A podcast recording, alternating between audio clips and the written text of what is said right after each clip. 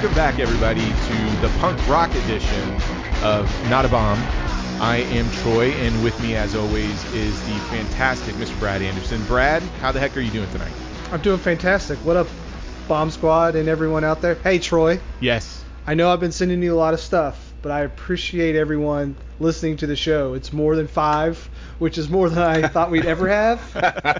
Did, have you been doing like, the calculations based on the human population? Are we up to like point zero zero zero zero? Oh, it's my uh, scientific, uh, what is it, scientific, not method. What's the, when you, uh, you know, have to do like e to the negative ten? I don't know, math? Yeah, my math is, uh, that kind of stuff has been thrown out the door a long time ago, so... Yeah, we're, you know, we're our empire is bu- being built uh, one day at a time, Troy. So. Sweet. Well, I'm excited. Hey, you know, it's more than five people, and I'm excited to have everybody back. I think, Brad, this not only is going to be like the punk rock edition, this is going to probably be the most fun edition. Um, so uh, we, we mixed up the intro a little bit. I hope you guys enjoy it. Uh, my daughter made her podcasting um, I, song debut or whatever, uh, helping out with our intro. Um, so there's a lot of teen angst in uh, in that, and uh, it, it went to our advantage.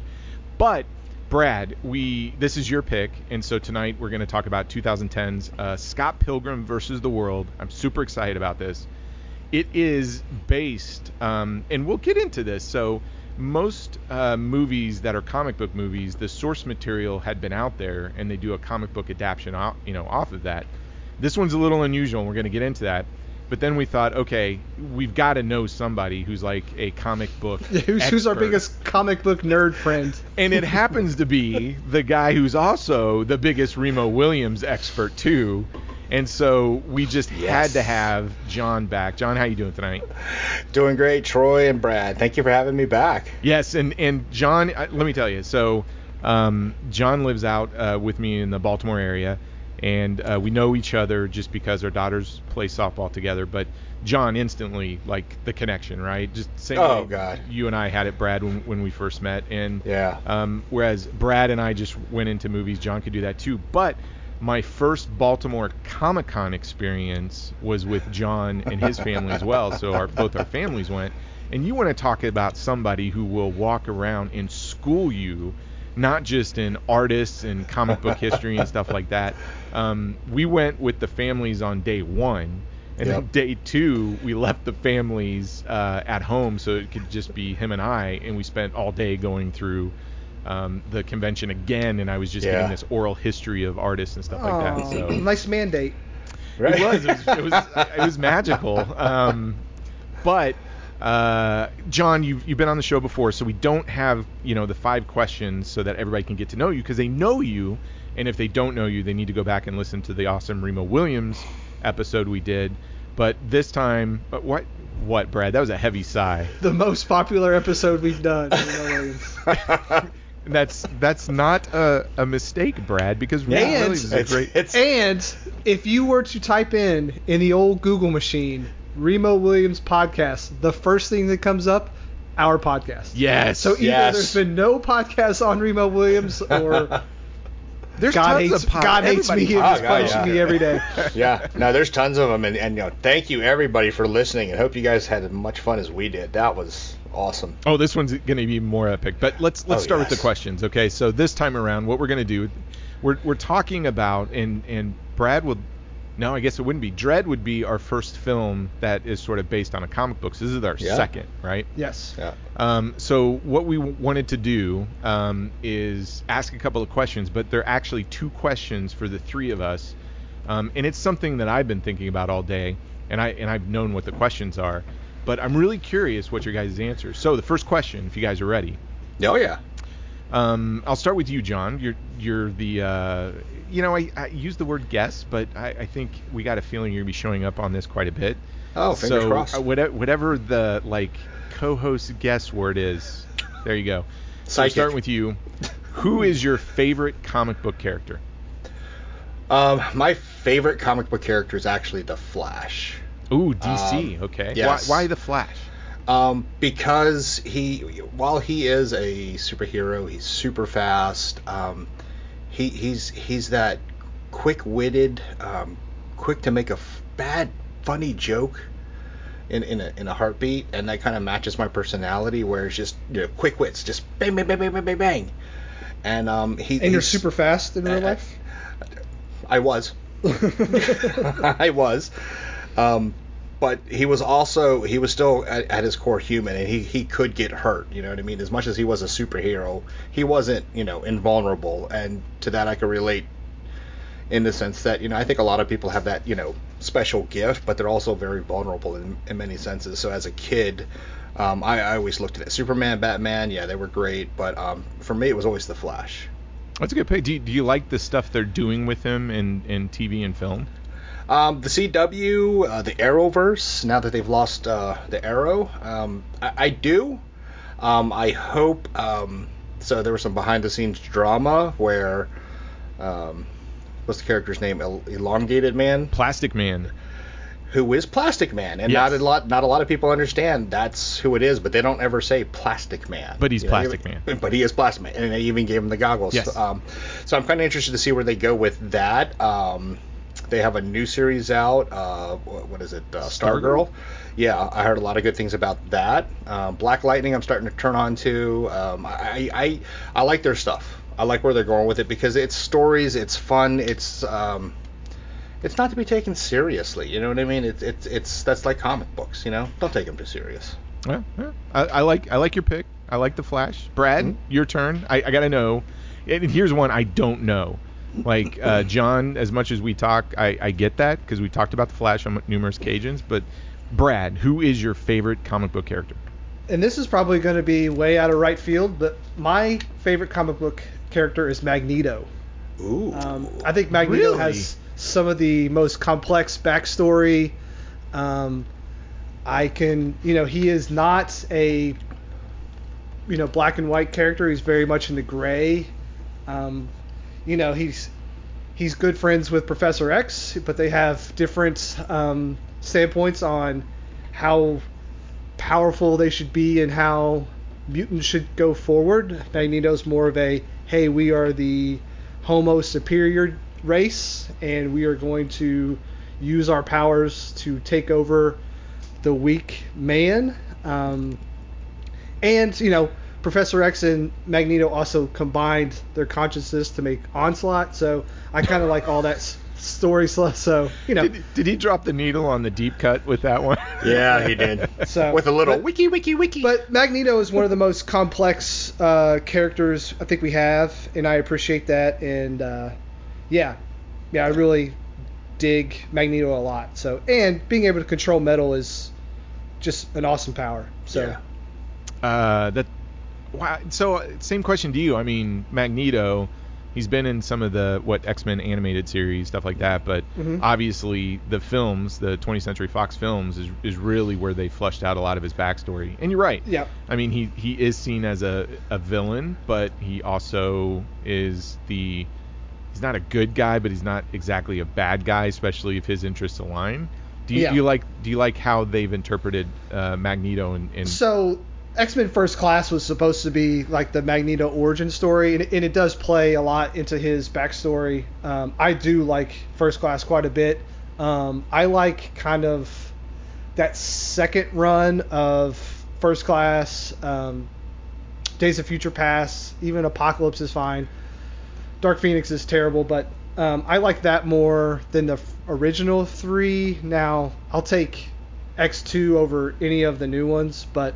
Um, Ian McKellen is also perfect, but Fassbender, I think, should play Magneto going forward in anything they do, but I doubt he reprises the character. So, good, man. Well, um, this was the question I was struggling with. Like, the, the next question, it was hands down, I knew my answer. This one, I, I, I didn't know who to pick. And I'll, I'll tell you the runner-up, right? So there were three runners-up. And, and growing up, John, you're you're a D C guy, right? Yes. Okay. Brad, are, are you I'm Marvel? a Marvel guy. Yeah, yes. I'm I'm a Marvel guy too. Now, I love D C. Um, one of the first series I, I, I like got me into comic books was Weird War Tales, which was a D C comic. And I'm sitting there thinking, well, the ones I grew up with and just loved, it, it really came down to Daredevil, Hulk, and Captain America. I mean, I, those are fantastic. But when I talk about my favorite comic book character, I thought about, okay, what drives me nuts when something of this character comes out and I just I, I lose all self-control, right? Um, and John, you've witnessed this actually at Comic-Con. Yes. So I got to say, my favorite comic book character is Howard the Duck. Um, I what? I, it's Howard the Duck. I love the original series, um, and I, I have all of the comics. I have like every iteration of Howard the Duck. Um, in the in the comics, the, the first run series is fantastic. Yes, um, it was. Isn't it more like adult oriented than the actual movie was? Uh, yeah, I mean the, the original comics. Um, They were very satirical, um, and okay. they poked fun at the Marvel comics. But what was funny is, and we can do a whole story at this, um, and John, correct me if I'm wrong, it even got a little political to a point where oh, people yeah. were doing write-ins for Howard the Duck for president during one of the elections because he yeah. was so popular. Yeah. Um, but, yeah, I mean, it, they're just – I I love the comics that are just out there and weird. Yes. Um, and Howard the Duck to me is just uh, – when when they use him correctly – Um, he's a fascinating character where, you know, it's the um, master of quack foo. It, it still makes me laugh. Um, but, yeah, I, I just I love what they do. And I love the fact that he is sort of the hero who doesn't want to be a hero and ends up pointing out the faults of, you know, everybody else around him. Um, but, yeah. I, so he's Deadpool. And, do what? So he's Deadpool. Uh, well, Howard the Duck came first, right? I'm assuming he was Deadpool. He, he he's he's Deadpool before Deadpool got violent. Yes, okay. No, that's a great analogy. Yeah, I mean he's he is. I don't want to say he's the kid-friendly Deadpool. No, um, he's he's probably a smarter Deadpool in terms of his antics in the seventies. Yeah. Um. But yeah, I just I love Howard the Duck, and and the reason why I, I mentioned Baltimore Comic-Con is like I said, I had all the issues, but some guy had this pristine copy of Howard the Duck number one now. Um, I saw that and I'm like, what's your price? And he's like, this. I'm like, oh yeah, I gotta buy that. And uh, yeah, and of course I think I kid, ask you. I think I ask ratted you this, me out. So I think I ask you this every episode, but what are you doing with your life, Troy? I am a mature thirteen-year-old yeah. in a grown body with disposable income. With unfortunately, um, yeah. but yeah. Uh, so second question. Those are good answers, guys. This, this is going good. Yeah. Um, John, we'll start with you. What All is right. your favorite comic book series or graphic novel? Oh, Lord, that is that is really, really tough. Um, because... Um, you you got to pick one, uh, man. All right. What's so your gut say? My gut says House of Mystery, D C. Ooh. Um, You want to talk uh, yeah. about that one? Because th- that was the one you educated me on at Baltimore yeah. Comic-Con, because you were, I think you found the last couple of issues you were looking for. I right? found the last issue that completed my run from um, issue number one seventy-four to three thirteen. So I have every single copy of those, uh, of the House of Mystery. And it's basically um, a horror anthology, different guest writers, artists, um, a lot. It, it was kind of like Twilight Zone in the comics. Um mm-hmm. And it really addressed some, you know, of the um, standard horror genre stuff, Wolfman, mummy curses, all that good stuff. But it actually had some other um, political, uh, moralistic stories that made you think, oh, man, yeah, I guess as a kid I shouldn't steal because some monster's going to reach up through the toilet and grab me. You know? Ooh. That's called, that's called House of House of Mysteries? House of Mystery. Okay. Yeah. Just singular. One yep. mystery. Just yeah, it was one a D C mystery. Run, right? Yep, D C run. Um, one of my all-time favorite artists, uh, Bernie Wrightson. May he rest in peace. Um, have every issue of those autographed by him. Uh, Troy, your um, Weird War Tales, uh, issue number one is actually sitting to my left up on the wall. Oh. yeah. So. I love um, it. That's love that's it. my favorite. Um, out of Marvel, so this, that's the funny thing. Out of Marvel, um, the Jim Lee, Chris Claremont run that they did together, uh, which brought Jim Lee into the mainstream of the comic universe. Uh, not only did he illustrate, um, you know, just just beautiful artwork, um, but Chris Claremont really put together some really great stories that really, Brad, to your point, you know, really touched upon Magneto and just how deep of a character he is, and and um, really got you thinking. Well, you know, I get Xavier.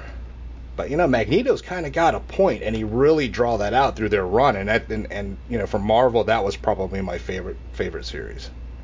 If uh, Brad, if you're getting a taste, this is the type of information we're going to get in that program. Okay. So, Brad, back. Questions to you, man. Who is, or actually, what is your favorite comic book series or graphic novel? This well, one I'm really so I, fascinated I, about for you. I hate to go down this road and say this is my favorite because it's very cliche, uh, but it was the first graphic novel I ever read. Um, it's from nineteen eighty-six eighty-seven. It's Alan Moore, Dave Gibbons. Um, it's Watchmen. Ooh, Watchmen. Um, I love Watchmen. I know it's kind of, I don't know. I, again, it's... Is it weird to like hate on Watchmen now? Is like that the thing? I don't no, know. not well after really. H. Well, yeah. Go ahead. So I, I just think it's a fantastic piece of literature. Um, I read it probably once a year. Yep. Um, I absolutely adore it. Uh, the artwork is great. Yes. The story is great. Yep. Uh, the characters are amazing.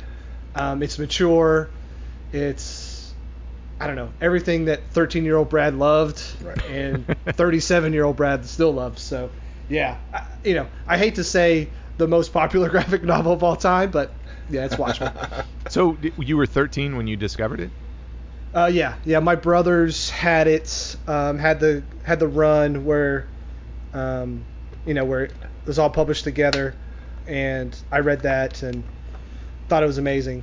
Um, so yeah, my exposure was probably a little early. Um, I didn't get a whole lot of the satire and the Richard Nixon stuff and the Watergate stuff and the Soviet Union stuff, but you know I, that's kind of why I like it, because as I get older I, I know more about uh, the political history behind the fi- uh, behind the graphic novel, and it kind of just makes me feel smart. Yeah. So and I love I love I love the art so much, like it oh, when it you great. see the art, yep. like you know it's Watchmen. Kind of the same thing with Scott Pilgrim, like when you see Uh, Dave Gibbons' work.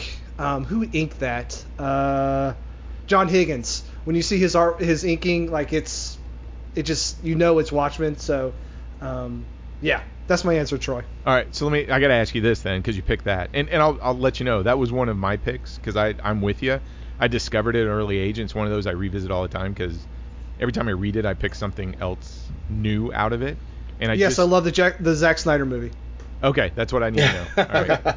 I love it. I love it. I think the Ultimate Edition with the the Tale of the Black Freighter in like in it, and it's four hours long. I absolutely love it. Uh, so. Yeah, Cameron and I just watched it a few weeks ago, and he it just blew his mind. So yeah. Um, yeah. I'm excited. So I'm kind of glad they got rid of the aliens stuff in the uh, in the movie. It makes it a little bit yeah. easier to understand. Um, The squid stuff is a little weird. So, well, you know that, and that we're going to talk about this from from a comic book standpoint, but you know, traditionally when you come off of um, the original, uh, I would say story, it can either go good or bad, right? And Watchmen's a good example where I think they took the graphic novel, um, really captured all the elements that made it good. And you're right that that that spectacular yep. four-hour cut, it flies by. Yeah. Um, but the ending that they decided to go with, which was a little bit different than the graphic novel, I think is more impactful from a film. But it would also be one of the cases where I would say the novel is perfect, or the graphic novel is perfect for a graphic novel, and yeah. the ending and the film is perfect for a film. Like, and it taught me how to say Ozymandias, because like when I was saying it in my in my head, I never said Ozymandias. So you know, I got to hear someone say it out loud, and so I finally say it right. Oh, uh, that's cool. Well, th- this was the question that was the easiest for me to answer. Like the first question I'm debating, like, do I do I go Howard? Do I do Daredevil? Hulk? I mean, this one, hands down, The Defenders was it, oh. and still is my favorite comic book series. It was the comic book that got me into comic books, um, and it is out there. I mean, it it's kooky, and yeah. eventually it went from Defenders to the New Defenders. I think issue one twenty-five ish. Yep. Um, and then eventually it transferred into X Factor. Um, which is, you know, it's a, it's an okay series, but you know, the original Defenders, um, I think came about as an accident because they were finishing a story in Doctor Strange. It got canceled. Doctor Strange got canceled. They had to finish the story. They pick it up um, in this Defenders, um, and you know, you you have Doctor Strange, Hulk, uh, Submariner, and um, or Prince Submariner, Prince Namor, Namor, and then. Um, Silver Surfer, and those those are the original Defenders. But what's what I've always loved about that series is through all of its issues, you have all these alternating characters. You know, issue four is where we introduce Valkyrie. And and I got to say, I mean, we've had a Defenders T V show, um, which, which is fine. I mean, it, it really doesn't mix and match from the original series. But I would say, and, and I don't know what you guys feel, I, have you read any of the Defenders, Brad? Or I, I have not, no. Okay. John, I, I know you have. Yes. Yeah. The, one of my favorite Marvel movies is, all, and the reason why it's my favorite is I feel it's like the closest thing that got to a Defenders comic in terms of spirit, some of the humor, and just the out there in terms of visuals is Thor Ragnarok, yes. Which obviously introduces Valkyrie, and that's where, you know, Valkyrie came from, was the Defenders. But man, I'm I'm telling you, um, Doctor Strange, Hulk, Silver Surfer, Valkyrie, um, Damien, uh, Gargoyle, uh, Angel, I, you get just this crazy cast of characters, and it really feels yep. like the leftover Avengers. Yeah. Um, but the stuff that they put in there is just sort of out there. Yep. Um, it has a great history, but I'm telling you, the the first hundred or so issues are, are fantastic. Yeah. I would say beyond that, it it gets a little pedestrian. Um, and when it goes to X Factor, it's just okay. But oh my God, I, oh, well, I love that yeah. series. Yeah, Defender was awesome. Um, I know you and I talked about the Netflix version of the Defenders. Um. Which I don't know if you ever got a chance to see. I, I loved their take on the Defenders because I thought it brought, like you were talking about, the comics, the story, the history, the, you know, the way the characters interact, the humor, and then, you know, just what they face. I thought they did a really great job. Um, so it'd be interesting to see um, what Disney comes up with. Um, not that they had, they have it all back in their camp. Yeah, well, no, I would love, I'd love for them to actually go back and do like a, a Defenders with the original cast, but yeah. Um, you know, they can now, now that they got Silver Surfer, you know, over from Fox. But I, I don't think that'll happen because it's just, it's one of those series that it, it, like I said, it's it's almost like the leftovers, right? So, well, now they have a streaming service, so you never know. Yeah, that's true. I mean, with Disney Plus, they can roll the dice on all of this stuff. Yeah, yeah. So they're, they're in a unique situation um, where they, they literally hold all the cards. So let's see what they lay down. They hold all the cards of my childhood, which is ridiculous. All right, guys. So, um, hey, dude, uh, uh, dudes. Sorry, awesome, uh, awesome conversation about comics, and I think that uh, gives everybody a little bit of taste of where we're coming at um, in terms of um, our comic book credentials, right? Yeah. Um, but now, Brad, this is your pick. Yes. Uh, it's an even number. We're on episode eight, right? Yeah. No. Eight. Eight. eight. No, yeah. nine. This is. Dude. Oh, no, yeah, because, yes. You got odds, I got evens. So this yes. is nine. We're almost in double digits. You went back and um, you did two things. You requested this film and you requested John, which I thought was fantastic on yes. your part.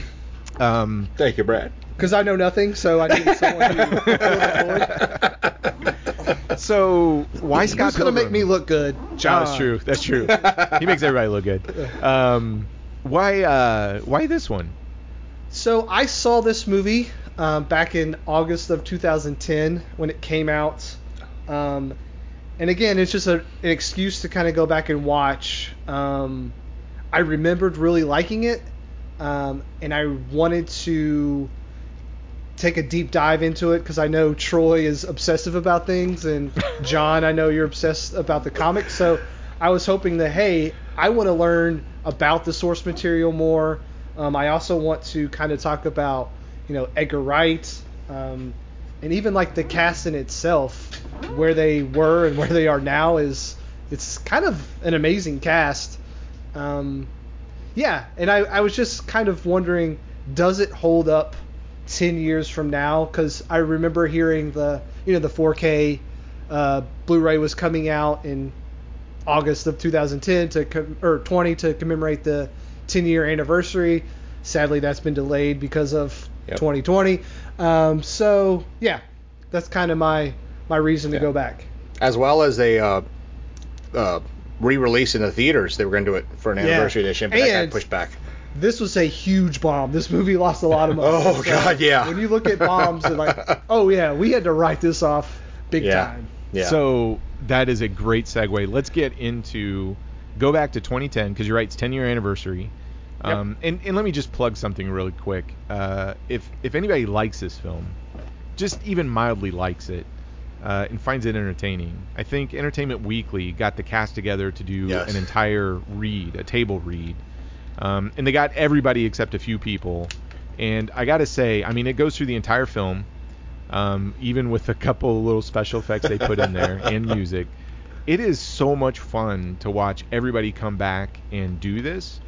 And it's a testament as well as from the cast and the filmmaker's perspective, how much they grew together as friends um, through the making of this film.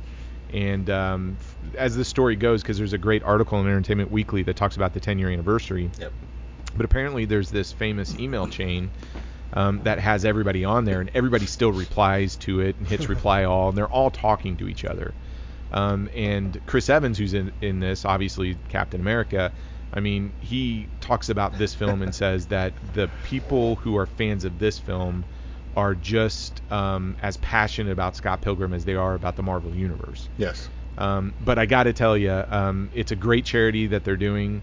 It's a fantastic table read. Yep. I think they were auctioning off some artwork. Yes, they were. Um, from uh, Brian Lee O'Malley? O'Malley. Did I say that right? Yeah. O'Malley.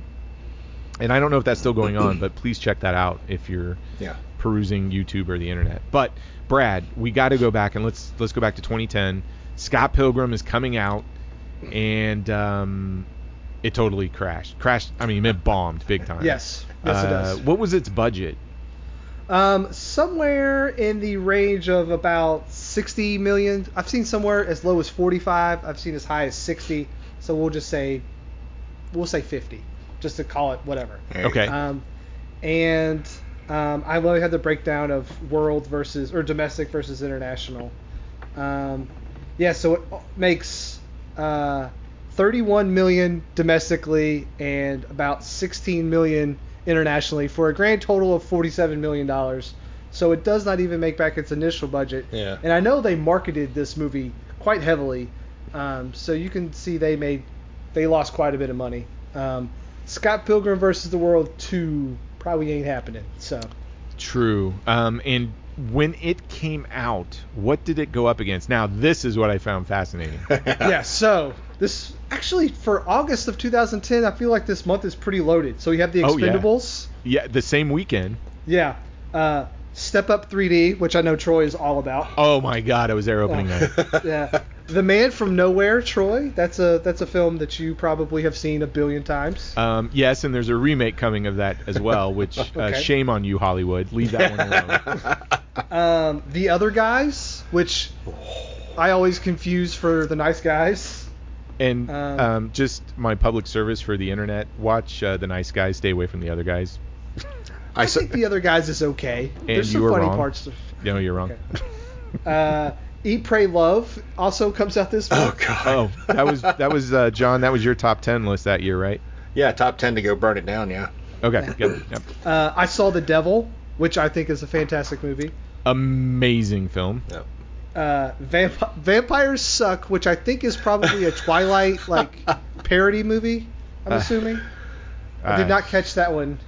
Sounds um, horrible. Secretariat. Um, oh, horsey Piranha, movie. Piranha three D. Remember in two thousand ten we were still going to the three D movies. Yep. Yes. Um, Takers, which is the Paul Walker vehicle, I believe. And then actually two films I like a lot. The The Last Exorcism and then The American. So. Oh yeah. Oh yeah. For for the end of the summer, I feel like that was loaded. Like I would have seen. I think I saw like five or six of those movies. Again, from two thousand eight to like two thousand twelve, I think I saw literally everything that came out. So I was a loser. So John, did did you see? Now, I remember the order I saw these in. Um, but this came out, and I know you're a fan of everything that is in The Expendables in terms of Stallone, Lee, Lundgren, et cetera. Yep. Um, did you see Scott Pilgrim opening weekend? I did not, um, mainly because the uh, it's interesting what Brad said, the, the marketing of it. I, I when I initially saw it, um, that's before I discovered any press. Um, I, I saw the preview, and I'm like, what, what, you know, what? And this was just coming back off of, um, what is it, year one? Jack Black, Mike Cera. Oh, yeah. And watch, oh, yeah. yeah, watching that, I'm like, Mike Cera, oh, God, no, no, no. Let's just go watch some Jet Li. So um, you saw Expendables that yeah, weekend. Yeah, so, but when the the D V D released, um, and uh, went out and rented it and watched it. I'm like, what an idiot I was. I should have seen this in the movie theater because it was mad. So you're the reason this bombed. I'm one of the reasons. Okay, one of the reasons. All right, Brad, what about you? Did you see it opening weekend? Uh, yes, I did. Okay. I saw it. I believe I might have seen it with Charlie, to be perfectly honest with you. So. That makes sense. Yeah. Um, what was I living back? I, I think I would have been living in that area about then. Yeah. Um, I did not see this with you or Charlie. Um, after love, I saw right? Step Up three D, that that was the first one. Because I went right out. I took off work to go see Step Up three D. I don't know if and then Eat, Pray, Love. You saw the Eat, Pray, Love. Step Up three D. I, I really like Double my feature. dance films. I really uh, like my dance films in three D. Um, but after that... Uh, and are there was, any other kind, really? True, true.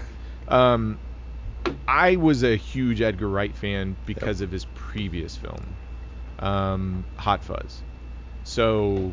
I don't know how you guys discovered Edgar Wright, but when we talk about filmography, I mean, Edgar Wright did a lot of T V, and probably the the most famous um, T V show that he did that everybody knows about is Spaced. And I don't know if you guys have seen that. Oh, it's yeah. Fantastic. Oh, it's hilarious. Yeah, so then he hits... Simon the, Pegg's in that, right? Yes. yes. That's where he, yep. okay. And he hits the scene big time with Shaun of the Dead in two thousand four. Now, I never saw that Perfect in the theater, movie. and yeah. I, I discovered that, you know, in, in uh, home media. But after seeing Shaun of the Dead, the movie that I was most excited for was his next one, and that was Hot Fuzz. And that came out in two thousand seven. Now, full disclosure, Hot Fuzz for me is a top five film of all time. Yes. I freaking love Hot Fuzz. Unfortunately... You would take Hot, you would take Hot Fuzz over Shaun of the Dead? Yes, day, okay. all day. I, but I I'm, I'm an action junkie, too. So yeah. I love horror films, but if I had to rank things, I mean, I'm I'm it's all action films. Um... But to be fair, after Shaun of the Dead, Edgar Wright could have put out, hey, I'm going to film this paint drying, and you're going to love it. And I would have been like, okay, I'm there opening weekend. He could have done anything, and I would have seen it after Shaun of the Dead. So Yeah, oh, Shaun of the Dead, I, yeah. for me, edges out Hot Fuzz by just a hair. And that's fair. I, I, I, I can't like disagree with that, because yeah. from a horror fan aspect, I think you said it, Brad. Shaun, Shaun of the Dead's pretty much a perfect film. I mean, it yeah. is the perfect horror comedy. Yeah. Hot Fuzz to me is the is the perfect um, action satire, uh, and it's so rewatchable. And it it not only uh, it does a great dissection of what the American action film is, but then replicates it far better than most American action films. I mean, do. They watch Bad Boys in it. And Point Break. You've seen Bad Boys two? two? Yeah. And Point Break. yeah. Um. So I, when this came out, and I. I everything in the Expendables. I've got a man crush on Jason Statham, so I'm going to go see that. I love Jet Li. Uh, I mean, Sylvester Stallone, Dolph Lundgren. mm-hmm. um, but I got to say, Scott Pilgrim came before the Expendables. Loved it. Um, saw both of these after, of course, I saw Step Up three D. Um, but I, I got to ask you guys, the whole filmography, and we may have, you may have kind of showed your hand a little bit, but Edgar Wright, he's got Shaun of the Dead, Hot Fuzz, Scott Pilgrim, The World's End, Baby Driver. Um, I'll say it now. That filmography by itself is fantastic. Oh, like yeah. I love every one of those films. Yeah. But if you guys had to pick your favorite, do you have a favorite out of that? Oh, mine's Hot Fuzz. I think I'm one of the only people in the world that doesn't love Baby Driver. I think it's okay, uh, but I'm not like totally in love with it. Um, I wish I liked it more. Okay. But Hot Fuzz, you? I think I think Hot Fuzz is amazing. Now, is it in my top five? No, but it's it's up there. Yeah. Shaun of the Wait, Dead. You know. Shaun of the Dead, Hot Fuzz. I, I enjoyed Baby Driver um, only because Edgar Wright um, tried something new um, with his style, and I, I think he missed his mark a little bit. Still a good film. Um, but with Scott Pilgrim, uh, I, to me, I think that was some of his, his best directorial work, hands down. Really? Yeah. So you'd pick Scott, out of that filmography, Scott Pilgrim's your favorite. And then, Brad, you're in my camp. Hot Fuzz is number one. Yes. Yeah. All right. So you can keep me around now. I can't. um, I got to tell you, my son, uh, we actually thought we were going to get him to share his thoughts on this because he watches Scott Pilgrim probably once every other month. Um, and he has since he discovered it. I mean, that is one of his favorite films. But the month that he's not watching Scott Pilgrim, he's watching Baby Driver. Um, that's his other favorite. I mean, in... I'll say this. I think at fifteen, he is not just discovering film, right? And uh, I mean, he we're we're into the Criterion Collection right now. We're going through like samurai films Ooh, and stuff like that. What spy number are you on? Uh, I don't know. I mean, we're just we're jumping around based on his taste. But what's interesting is those two films specifically are starting to transform his music taste as well, and yep. he's starting to explore bands that he's discovering through Edgar Wright films, which I think is pretty fascinating. So I, I'm I'm a proud dad, man. Um, you know, my son loves those two films. He he he loves the the Edgar Wright filmography up oh, yeah. and down. Yep. But I would have loved to have seen his Ant-Man. Uh, yeah, you can tell in Ant-Man some of the Edgar Wright stuff that's in there, I think. Yeah, yeah, yeah. Um, so it was a total bomb when it got released. Um, it has become a cult following. Now, behind the scenes, we have director Edgar Wright. Screenplay was by Michael Bacall and Edgar Wright. It's based on a graphic novel by Brian Lee O'Malley. O'Malley. I'll, I never get last names right. um, and what's interesting, and John, help me out here, um, because I know two things. One, uh, when we asked you to come on the show, I know you've watched Scott Pilgrim at least five times. Is that accurate? Uh, that day, yes. Yes. So between, in a matter of like seven days, you've watched Scott Pilgrim five times, and you are um, extremely knowledgeable about the source material. It's my understanding that when Scott... So the movie is based on the second book, Scott Pilgrim versus the World. First and second. Yes, but the t- it takes its title from the second book, yes, right? Yes, yes. Okay. Um, now, when they were developing the screenplay, and the the first book was kind of given to Edgar Wright at a Shaun of the Dead screening. Yeah. By the time they get to book six, the book hadn't been finished yet, but the screenplay had been done, correct? Right. Yes. Okay. So this is a case where the entire story arc within Scott Pilgrim, the six-book series, is not complete, but the screenplay had been finished, and they're ready to go into production. Yep. Um, and uh, Michael and Edgar were very gracious in making sure that um, Brian O'Malley, O'Malley, whatever, um, has been uh, included within the production in and of itself. Oh, yes. Um, and it's my understanding that things that occurred in the screenplay actually occurred first and made it to the graphic novel. So they were both influencing each other. Like, both mediums were influencing each other at the same time. Is that yes. right? Yeah, yeah. And, yeah, it kind of like what you mentioned before with, like, Watchmen, you know. Um, there were some creative changes because for the graphic novels, this just felt better. You know, it, it, it was better. But for the movie, let's tweak it this way and, and see what how it works. And it worked out really good. Because they did uh, they did two versions of the ending, and they test screened them, and one didn't do so hot. Yeah, we'll, we'll get to that. yeah. um, so also on top of that, Bill Pope is the cinematographer behind the scenes. Yep. Um, editors Jonathan Amos and Paul Mocklis. Before we get to the cast, I, do you guys pay attention at the end of the film? So you get to the film, you get to the credits, you're reading through the credits.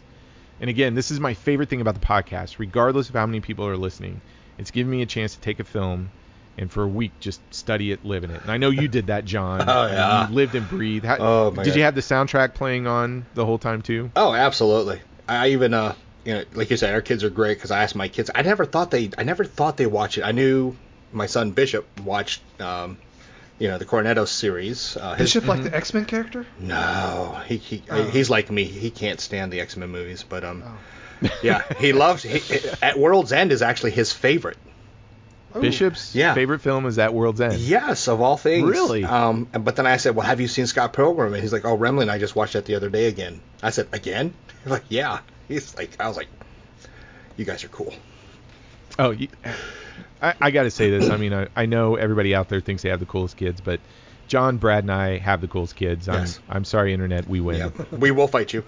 We will fight you. Um, but so at the end of at, at the end of the film credits, you always get the special thanks to. Do you guys pay attention to this section of the film? Certain aspects, yes.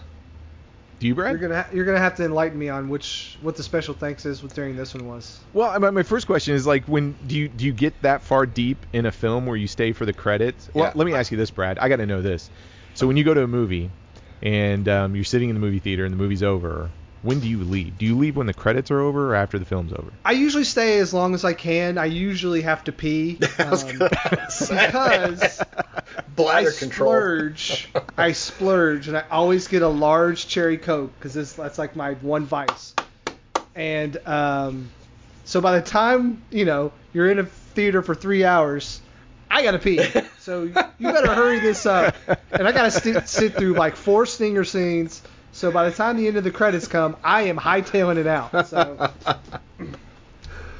So based on that alone, you don't pay attention to special things. What, Did I'm you sorry? even hear my question? No, I, my headphones fell off. Okay, so, so based based on that alone, Sean and I are both looking at you like, what, what's he doing? Um, so based on that alone, you don't you don't stay to the special things. Well, no. I I used to kind. John, do you do you do you pay attention to that part? Uh, different aspects. Um. You know, if I love the visual effects, I'm there for the visual effects artist. I want to see, you know, the studios behind it and all that good stuff. But um, this, right. but this for this particular film, I totally missed the special things. Oh yeah, so I was doing it because Cameron and I were arguing with my wife Tabitha because she always thought this film was like, man, eh, it's all right. And John, you you watched it the night that I rewatched it with Cameron, and of course we're laughing through the whole thing. And just for proof. You heard her laughing through the whole thing, yeah, right? Yeah. Yes. And after it was over, she's like, yeah, that is a really good film. Yeah. So as we're arguing with her and, and making sure she understands it, I, I kind of look up Timing's Right, Special Thanks, and I'm like, J J Abrams? Well, okay. Uh, Joe Cornish, right? Yeah, same country, I guess. Da-da-da. Guillermo del Toro, that one surprised me. Kevin Smith, okay. I, I kind of get that. Quentin Tarantino, Brad, got a special thanks. Mm. And here's where I went down the rabbit hole. One oh, name God. came up, and I'm like, what does that mean? Jackie Chan.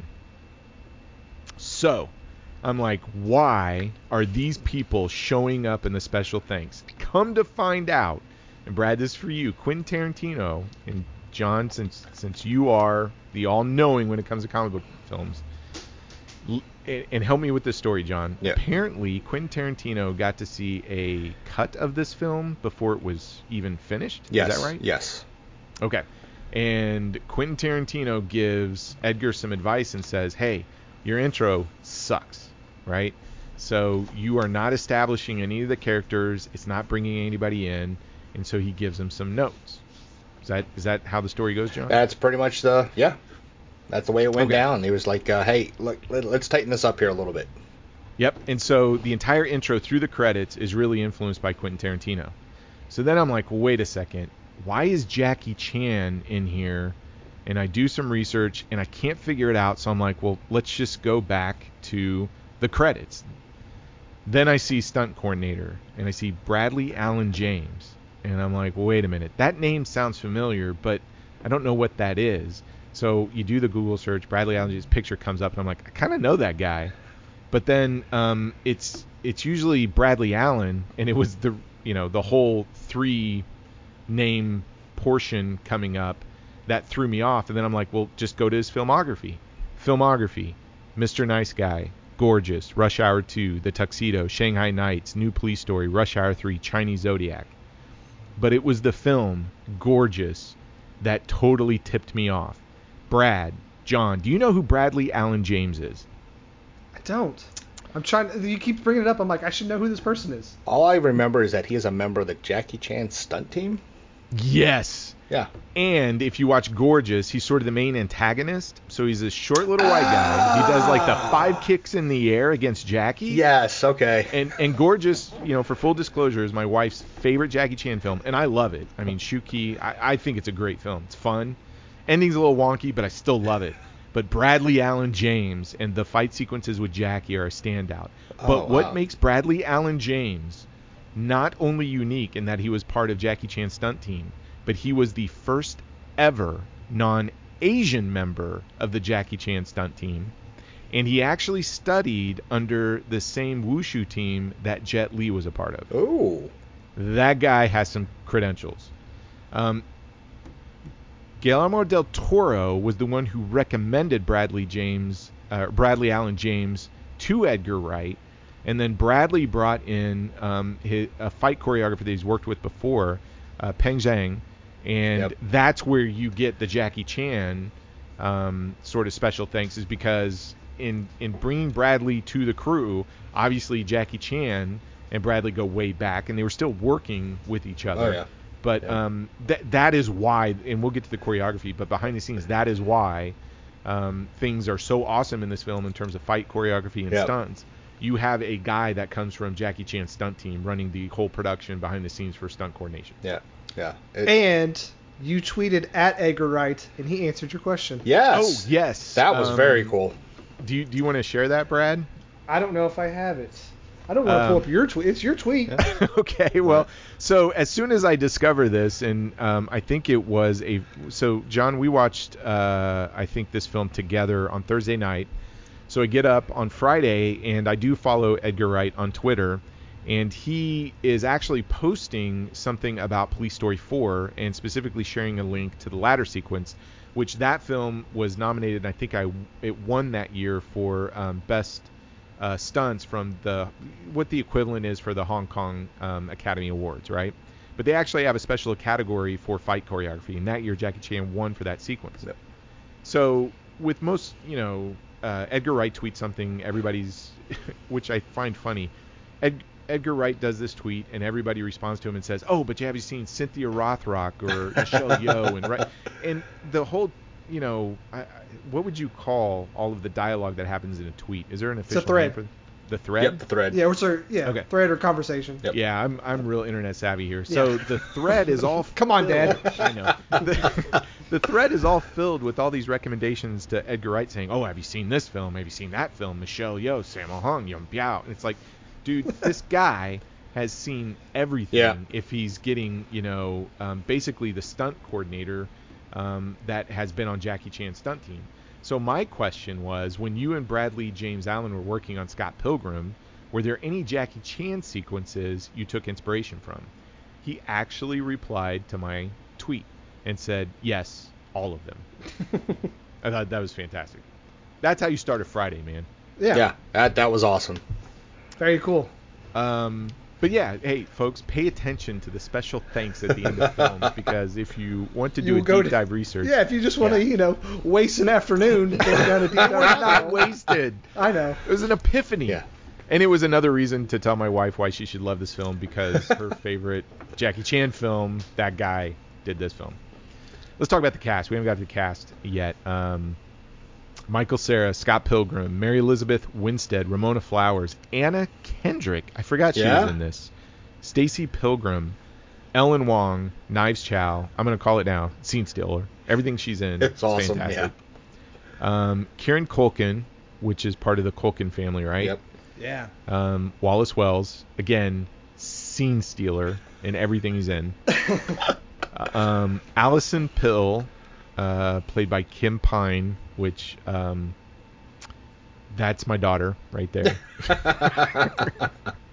Back me up on that, guy. Yeah. Oh, yeah. yeah. Oh, yeah. yeah. Uh, Jason Schwartzman, Gideon Graves, um, my other man crush, Chris Chris Evans, Lucas Lee. This one I told... I, did, I It shocked me. Like, how did I not know this? Brie Larson. N B A. Yeah. yeah. So two M C U powerhouses. Whoa, and a Superman. Wow, wow. Yes. Oh, we're getting to that. So yeah. Aubrey Plaza, Julie Powers, she is awesome. Yes. And then um, as Todd Ingram, Superman. So Brandon Routh. Ralph. Ralph. Ralph. Ruth? Yeah. Ralph. Ralph. Man, you are bad at last names. Right? I told you. I nobody look. I corrected him like twenty-four hours ago too. I know. Everybody gets my last name wrong, so I know. Yeah, I'm gonna just... butcher everybody else's name. Um, and, hey, let's face it, Brandon is a scene stealer as well. Um, oh, yeah. So I got to ask you guys, first question, is Michael Cera... you did that on purpose. I, I hope know. you did that on purpose. Okay. Is he... Is he overshadowed by this? Is he the weakest link in this movie? Yes, he is. Moving on. No, yeah. Michael Cera is outplayed by everyone in this movie. Um, I like... him okay, but he is nothing without the supporting cast. Um, every time he interacts with someone, it is that person is turning it up to eleven. Um, I, I think that honestly, he is. I, I don't know if I think Scott Pilgrim is a great character, like a likable character. Um, I think everyone else around him knows he's not likable and calls him out on it, and I think Michael Cera plays that well, but I, I honestly think that the supporting cast around him is what makes this movie. Well, that's not fair, because it's this movie's made up of a lot of things, but the supporting cast does help. So yeah, I have to agree. Uh, so Trey, I have to agree with Brad. Uh, okay, I deserve that. Yeah, I mean, Brad hits it on the head. Uh, Michael Cera playing Scott Pilgrim. He is Scott Pilgrim, but um, you know, the the the exes, the other supporting cast uh, in the comics, they just came to life in this film. That if if they had not pulled that off, this movie would not even have made two million dollars. I mean, they they just did such a wonderful, wonderful job with this. I I initially thought that. I I I feel like I don't want to throw Michael under the bus totally. He is fantastic in this film, but when you look at the character Scott Pilgrim, and and maybe it's because I actually took time this week to go back and, and read the graphic novels, all six of them, and, and see that story arc. But even without that, before it, I, I never thought that he was the weakest link. It was just, um, and I hope I articulate this the right way, he had to play that role in order for everybody else to shine. Like, a- as a good actor, you can have somebody who's turning it up to eleven, but if everybody's turning it up to eleven, it's total chaos. There has to be a balance. I think if that scene... This in, movie like, isn't total chaos? uh, I, I I think it's controlled chaos. Yeah. I, okay. I think that's what makes it so good. Okay. But I'm thinking about the scenes, especially with, um, you know, Scott Pilgrim and Ramona Flowers. It shouldn't work if you actually take a step back and look on paper what these people have done to other people. I think you're right, Brad. A lot of this film, everybody knows that um, Scott Pilgrim's not a good guy when it comes to relationships. Um, and neither is Ramona Flowers when she starts going back and talking about why she left, you know, um, one guy for the next guy. And, and at the end of the day, why she has seven evil exes.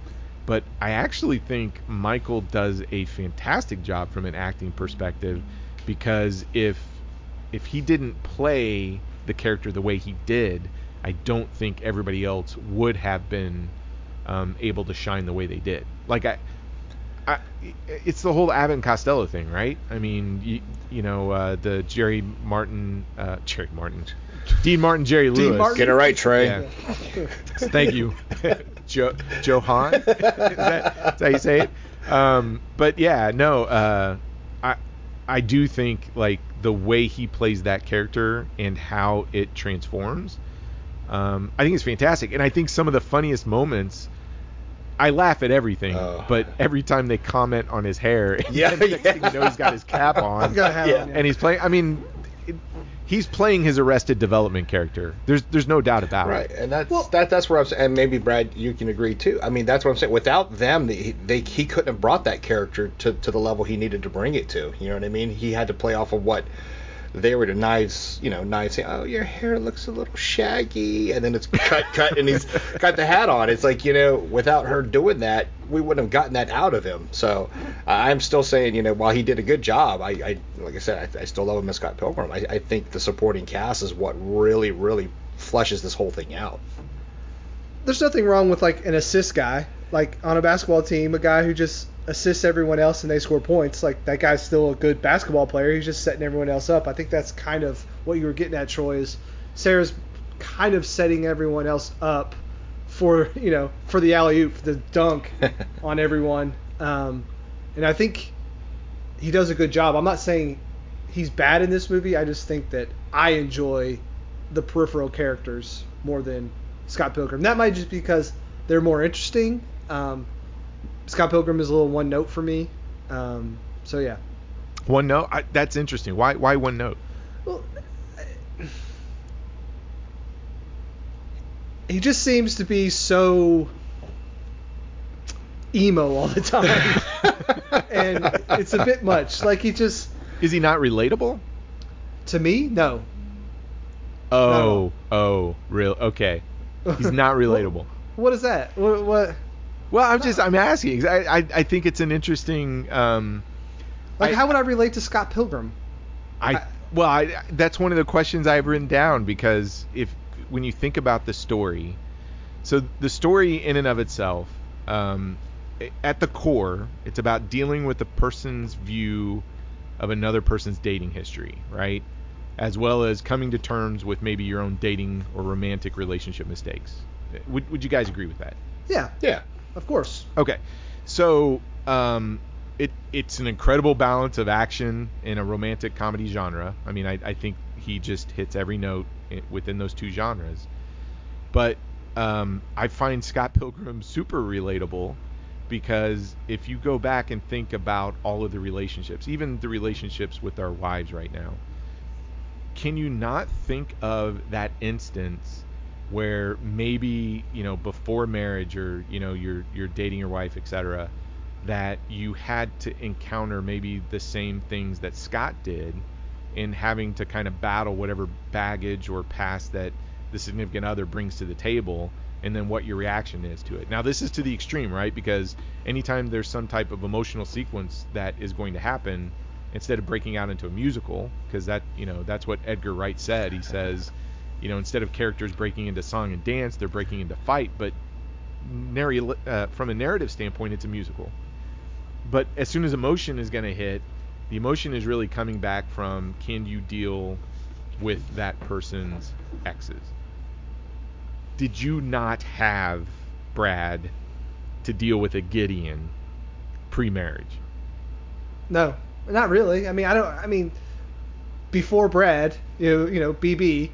I, I don't really. I don't really care. I don't really care because that's not really something. It, it's like when you buy a used car. Like, it's got mileage on it, but it still runs. It's fine. Okay. Everything is full good. Disclosure.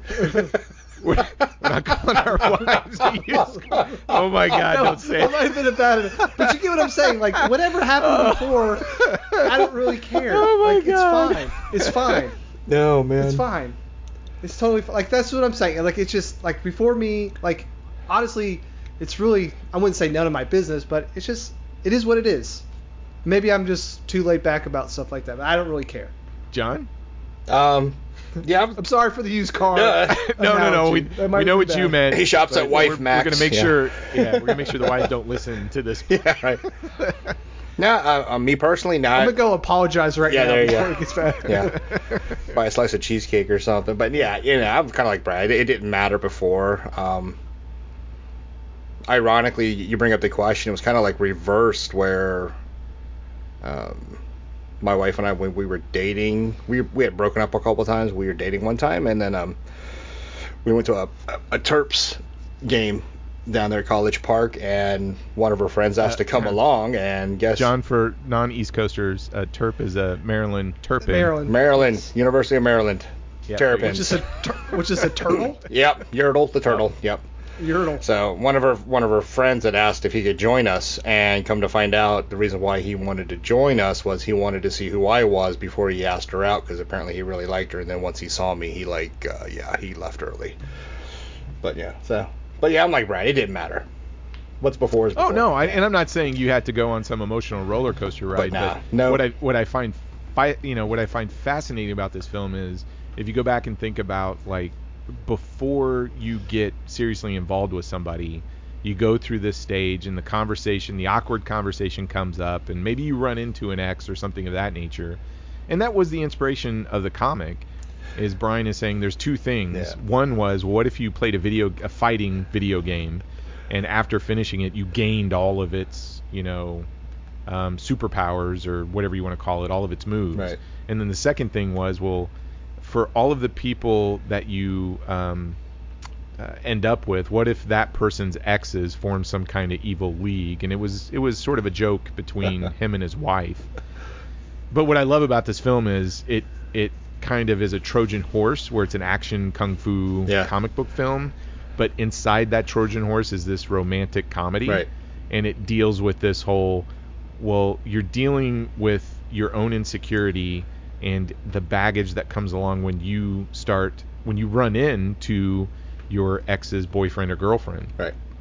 And hey, I I, I had uh, a scenario with Tabitha where I got to meet like her serious boyfriend from high school, Um, it, you know, not to say his name, I, we'll call him Carl, although I think his name was Mike, but we'll call him Carl. Crazy, crazy Carl. Crazy okay, Carl. Um, and I remember that insecurity that, that weekend when I was just like, why is he driving two hours to come hang out with you, with his buddy, and he knows we're in some serious relationship? And, and that whole weekend I had my whole insecurity over Carl. Um, so, yeah, I mean, that, that's what I appreciate about that film. And that's why I think Michael, um, you know, hit, how he plays Scott Pilgrim is so good, because that insecurity comes through. And when you look at it, you go, well, that guy's kind of a jerk. But at the at, when you take a step back and go, hey, it's a heightened sense of probably something that may have happened to us when we encounter, you know, your wife's ex or your girlfriend's ex. Yeah. And you go, yeah, I might have acted like that a little bit. Or even how you treated somebody, where that whole thing where, where they, where they, you know, Knives Chow gets the worst out of all the characters, yeah. but ends up being the most um, likable at the end. Yeah. And bless our heart. Uh, but yeah. Yeah, bless our heart. Cause yeah. It, so, yeah, you, you mentioned that. I do feel bad because there was, oh my God, this is so bad. I, I was dating someone one time, and um, I was playing my Super Nintendo system, and she called me up. She asked what I was doing, and I was, we were talking. She's like, well, do you want to go out? And while I'm trying to finish this level, I'm like, yeah, I don't think it's going to work out. So I like, broke yeah. up with her on the phone while playing a video game. And then ran into her like two weeks later, and I was like, "Oh yeah, that was that was rude." Sorry, I had to beat Super Metroid. You know, it was it was pretty douchey of me. Yeah, but that's what I love about this film, is it, it makes you remember those experiences, and I think his portrayal as Scott Pilgrim brings that out a little yeah. bit and says, "Yeah, I mean, you're right. The supporting cast on this is fantastic, but it doesn't work without Michael at as an anchor." And taking us really through the journey of that character. No, I, I agree. I'm not saying that yeah. Michael is is bad or anything like that. Um, I think it just it peaks when other people have their moment in the spotlight. Right. But you know that's probably on purpose, because you have to make these exes kind of bigger than life to make them seem like they're these huge. Um, I mean, obviously huge opponents, but just these huge figures yeah. in Ramona's life. So if they're small in, you know, in that sense, then you're like, well, why is this person a big deal? Right. So they kind of have to be enlarged in a way. Right.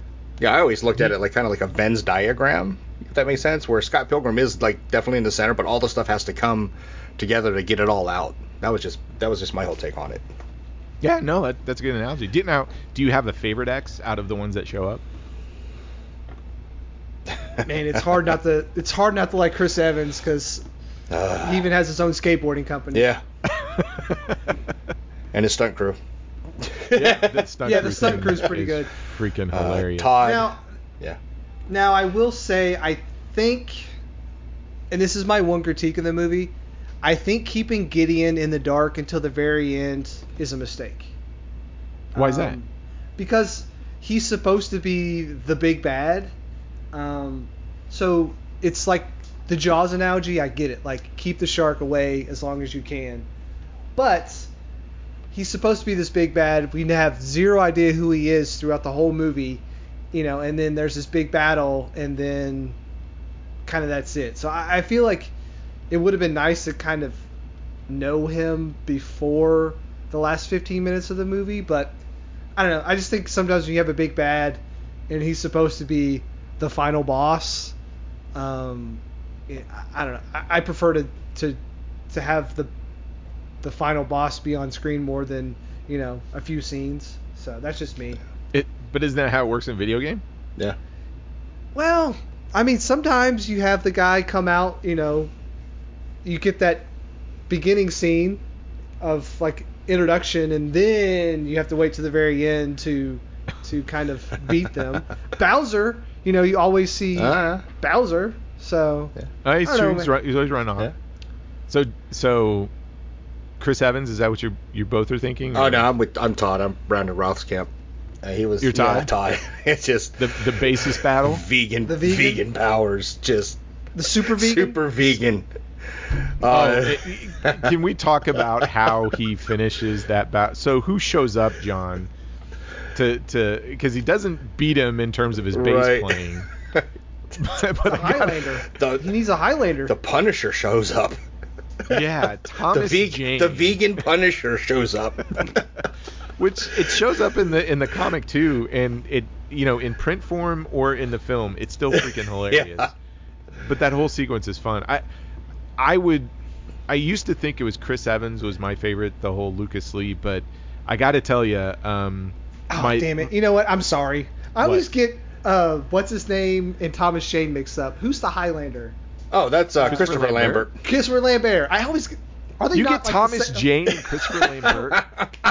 Oh man, just they have the same jawline. I'm sorry. They have the same jawline. Okay, I was trying, I was trying to not sound like an idiot. No, but sorry. I'm telling you, we're going to have to cut out on this drinking during the podcast thing if you're going to make comments like that. It's, it's bubbly. I'm sorry. Okay.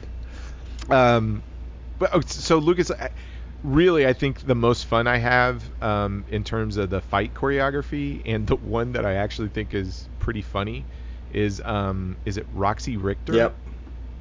Uh, Roxy. That whole sequence when Ramona kind of jumps into the fight. It, it is very Jackie Chan-esque how it goes down, but I I just I I love that whole sequence. I think it's hilarious. I think all the fight scenes are great. Oh yeah. I mean the the reason I, I think this movie works is, like you said, it's a simple like romantic comedy with this like outlandish seven or eight fight scenes that are actually done really really well. You know, they could have they could have gone in a way to where the fight scenes were just kind of thrown together and it would have been fine. Hey, we're going to make a lot of references. We're going to have a lot of special effects. We're going to do this. We're going to do that. But they actually, like, took their time and choreographed, like, some complex and some interesting fight scenes. Oh, yeah. And they really didn't have to. Like, the film, I don't know if mainstream people would have kind of appreciated it any less, but the fact that they went in and, and did that extra work uh, makes me like makes this movie rewatchable for me, because I think the story is okay. It's all the action around it that really makes it rewatchable for me. Yeah, it's the action for me, the music, and just you know the jokes and the and the stuff you pick up, and that, that's why you know, I go back and say I think the marketing of it really really missed its mark, because uh, you know they they if they had I think if they had just done a little bit showing that hey, not only is this you know this type of film, but hey, here's a bunch of action, check come check it out, uh, it, it would have done a lot better than what it did.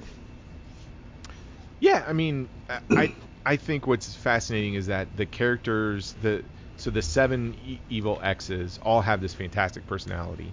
It's hard to pick a favorite. They're all they're all fun.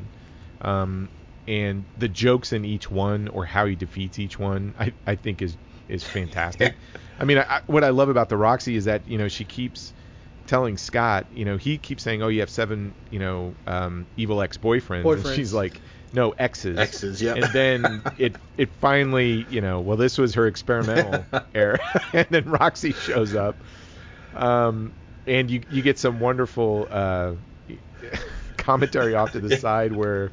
Um, what is it? Wallace is screaming, "Kick her in the ball!" Yeah, yeah.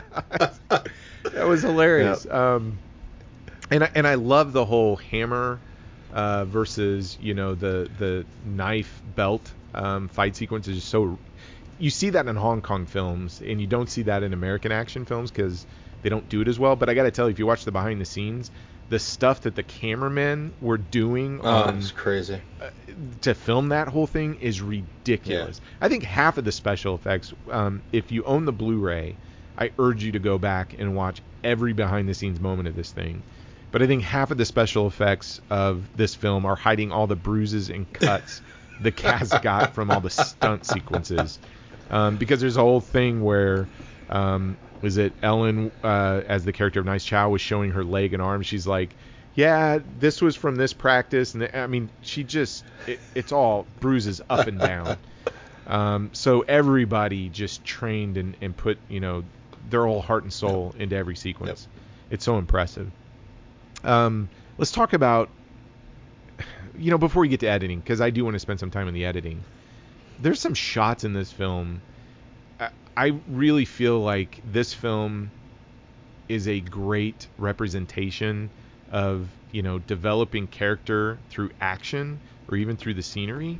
And the thing that sticks out to me, and apparently when they filmed this, um, this wall that had this light switch that was above them, it wasn't something they put there. So it's when Scott meets Ramona at the party. Um, that house actually had a house, a house a light switch mm-hmm. that high. But the way he frames it, and at the start of the film, I find that so uh, fascinating, because Edgar Wright is giving a visual cue of where these two characters are from, like, an emotional maturity level, that, you know, they're they're not grown up. They're not, obviously, if you know anything about their past, going into this film on a rewatch and you see that, you go, oh, that makes perfect sense. They're just kids. I mean, they're they're treating everybody like crap because of their emotional maturity level. But I gotta say, Edgar Wright has so many of those um, sequences in this film that tell about the character of the story from just what they're showing. I don't know what this scene kind of represents or anything like that. I'm not that smart. But the scene, and I think it's in there twice, I think is beautifully, like, just framed, is the swing set in the snow, yes. where it's just like this elongated shadow. Oh, like, yeah. That's like the most memorable scene from this yeah. movie. Like, this most manic, like, A D D movie is the scene where the thing I remember the most is a swing set in the snow, and, like, you know, where lights is kind of casting this long shadow. Um, oh, that's such a good scene. I, I think too. it's yeah. like a great scene, and it just is so well done. And it's like, you know, great. You know, you have your white snow with your black shadow. It's very, there's a lot of contrast, but it just looks beautiful. It does. And and if you yeah, if you go back and watch it, it's just their it, the one thing I picked up on was it's just their footprints. Like, they're the only two people in the world, and there they are alone in, in you know, while it's snowing and on a swing set. And I, I wholly agree. It, it, it was it was an amazing it was an amazing sequence they they put together with those shots. Yeah, where are the adults in this movie? No, you know, and for a film that is supposed to represent a comic book film, um, that whole sequence with Todd, where you get the um, was it the the white circles coming off of him when he's using his vegan powers? Yeah. yeah. There has not been anything as comic that just pops off of the comic book pages. Yeah. I mean, I don't think there's a sequence that you can point to outside of maybe Ang Lee's Hulk and some of the transitions they do um, towards the back half of the film that look as comic book-ish as some of the stuff in Scott Pilgrim. Yeah. And, this, and and Bill Pope, I mean, oh my goodness. It, why didn't he win an Academy Award for this? I don't know what came out that year, but they should have gave another one to him, because everything that was filmed in this was just fantastic. Yeah, it was. And I, again, and like you said, we'll talk about, but a lot of that was Edgar and his, his editorial decisions and the cutting. And like you said, it it, it feels like a comic book, whereas Ang Lee's uh, Hulk, you know, they were they force you to think and see that, oh, it's kind of like a comic book, where this one just yeah. flowed and it's bing, bang, boom, and it just keeps rocking and rolling. Well, that, that's a good trend. Let's talk about the editing. I mean, um, the the sequence when you first see Envy Adams come out and his uh, the band. It is um, oh my gosh, I can't even think of it right now. John, what's what's the band's name? Envy Crash? Adams. Yeah, uh, oh. something in Crash. No, no, no, no. It's uh, Demon Head. Uh, oh, Demon Clash Head. of Demonhead. Clash yeah. of Demon yeah. Head. That whole Black Sheep song sequence. When they come out and they're playing the song, and you get that four panel of, you know, Envy, Todd, yeah. Scott, Ramona, and how it pops up in tune with the song itself, which we'll talk about the music here in a second. That is some fantastic editing. Oh, yeah. Um, but that this whole movie is filmed with some amazing cutscenes, editing, how they do um, multiple people within frames. It, it's just... It's mind-blowing. Yeah, it is. Yeah. yeah. I, I mean, it's a little manic. Like, it's a lot.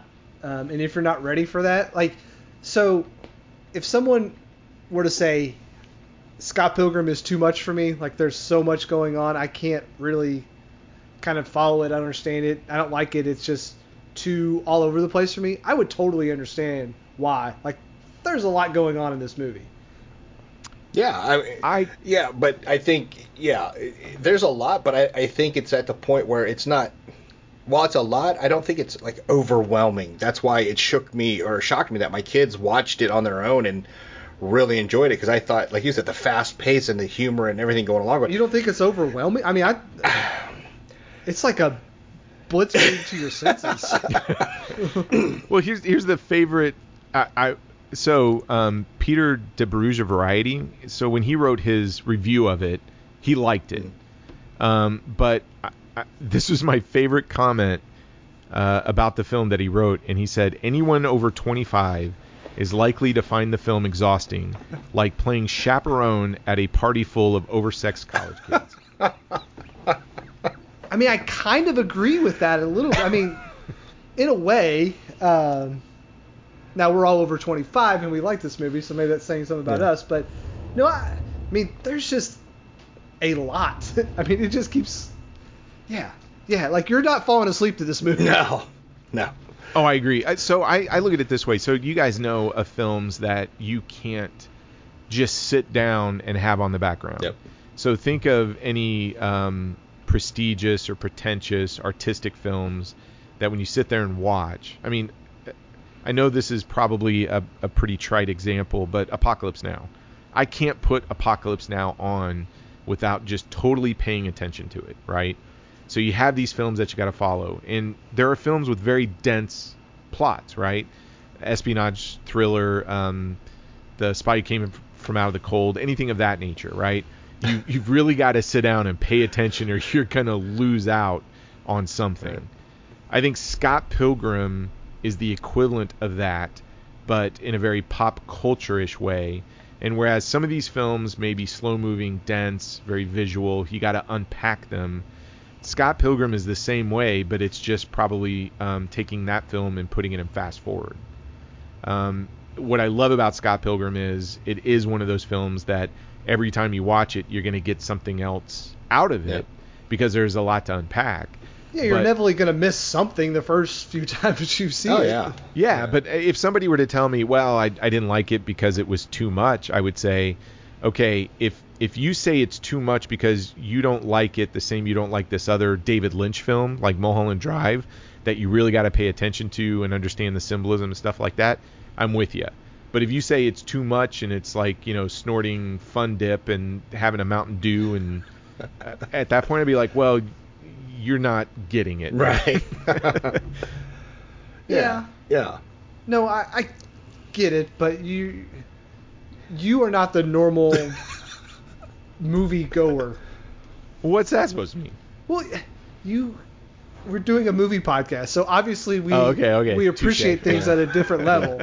So you got to think that most people aren't going to put in an effort for Scott Pilgrim. Well, do you, do you guys know of people? Like I, the guy I grew up with, Kevin, is not a fan of Scott Pilgrim. Charlie hates this movie. What? Uh, yeah, it, it, and that confuses me because on everything else, I feel like I'm in line with them. But when this comes up, it's a very divisive film, where people will go, typically you'd think, oh, they love this, and they go, nah, that that movie sucks. Did, why? Do you guys know? I mean, I'm I'm always I can't wrap my head around this one. I I, I think I think I think Brad hits it. Then um, you know, it's just there's just so much for the senses and so much to pick up on and so much to listen and and pay attention to to fully understand what's going on. That you know, um, where the average moviegoer says, oh, here I am with my popcorn and soda, entertain me. This you got to pay attention to a little bit, and they just don't want to do that. If that makes well, sense. Well, and also, a lot of times people assume making references is an easy way to make jokes. Uh, Family Guy, for instance, is completely referential humor, which this kind of has a lot of references back to a lot of video games. Now, these aren't just like, hey, we're going to say Super Mario Brothers or Legend of Zelda. We're going to make like the level up sound from Zelda or something yep. like that. So, you know, it's different, but a lot of times when things are being referenced and you're not getting the references or you don't understand what they're saying, you lose people. Um, and again, people like us who kind of are into that culture and into everything this movie is kind of giving to us, yeah, we appreciate it, but maybe people who don't understand what the hell a Legend of Zelda is or what a what a ba-bomb is, they don't understand and don't care, and you know, I, I'm just... Yeah, and I... I get it. I get it. Yeah, and I think, to me, again, that goes back to the marketing, because if you watch, like, the official trailer for this, um, y- you don't get any of that, you know, where I- I'm sure if they had, like, a teenage son and they heard in the background, was was that the fairy music from Zelda playing? You know what I mean? They, they would gather more interest, but the way it, they, they, they put it out there, you just you just don't get that. Well, John, so I know... Of, between the three of us, you would get just about every reference that's in that film. And I know you've watched it like five times in the last seven days. You were making notes. I mean, Mia told me you were making tons of notes. So what what type of references are actually in this film, just just to give everybody who hasn't seen it a well, time. Yeah, like like uh, Brad mentioned, there's the Zelda, there's Mario, um, you, you know, the um, the fairy music when, you know, you, you run into him with Zelda. Um, I caught, I'm not sure if it's accurate, but like the sequence where he's in the desert, the Dream Desert, I took that from Final Fantasy eight, where Squall's thinks he's dead, and he actually says, "I'm all alone." And, you know, these their characters come back, and I saw that in Scott Pilgrim. Um, you know, when he does the bass line from, this is from Final Fantasy two, which, if you're a super nerd like me, you'll understand that was actually Final Fantasy three? Four? Was it four? Yeah, four. Four? Three. Yeah, four here, and then... Four yeah. here, yeah. Um, so... It's really, really embedded in there, um, and if you're if you're not paying attention to it or don't have that quick ear for it, yeah, you'll miss it. So it, it's it was well, really they cool even stuff. Even throw in a Seinfeld reference, oh, right? Yeah, with of course music. Seinfeld. You know, there's a lot of pop stuff. I mean, um, even the opening, uh, not too many spoilers, but there's there's a throw out to Shaun of the Dead, you know, and it's it's basically a cut scene, you know, a, a panel directly from the comic, which I think he got from Shaun of the Dead, because he might have been a huge fan. That's why Edgar Wright's on there, and it's in the movie, and it's it's pretty awesome. I mean, there's just a lot of really cool stuff, like, you know, Ready Player One. If you spent time watching it, you watched it first time, you love it. I spent the next fifty times watching it, picking out every single thing I could finally pick out, you know, in that movie from all, like, childhood stuff. So yeah, it, it, there was a lot of cool stuff in there. And G-Man is the actual forgot Half-Life. Yes, come on, John. Forgot about that. Well, because I'm still waiting for Half-Life three. Oh, yeah. Yeah, wait a while. Well, so I I had this question right down. I, I mean, one of the things that this film kind of deals with is the past, mm-hmm. right? So it's everything you bring to it.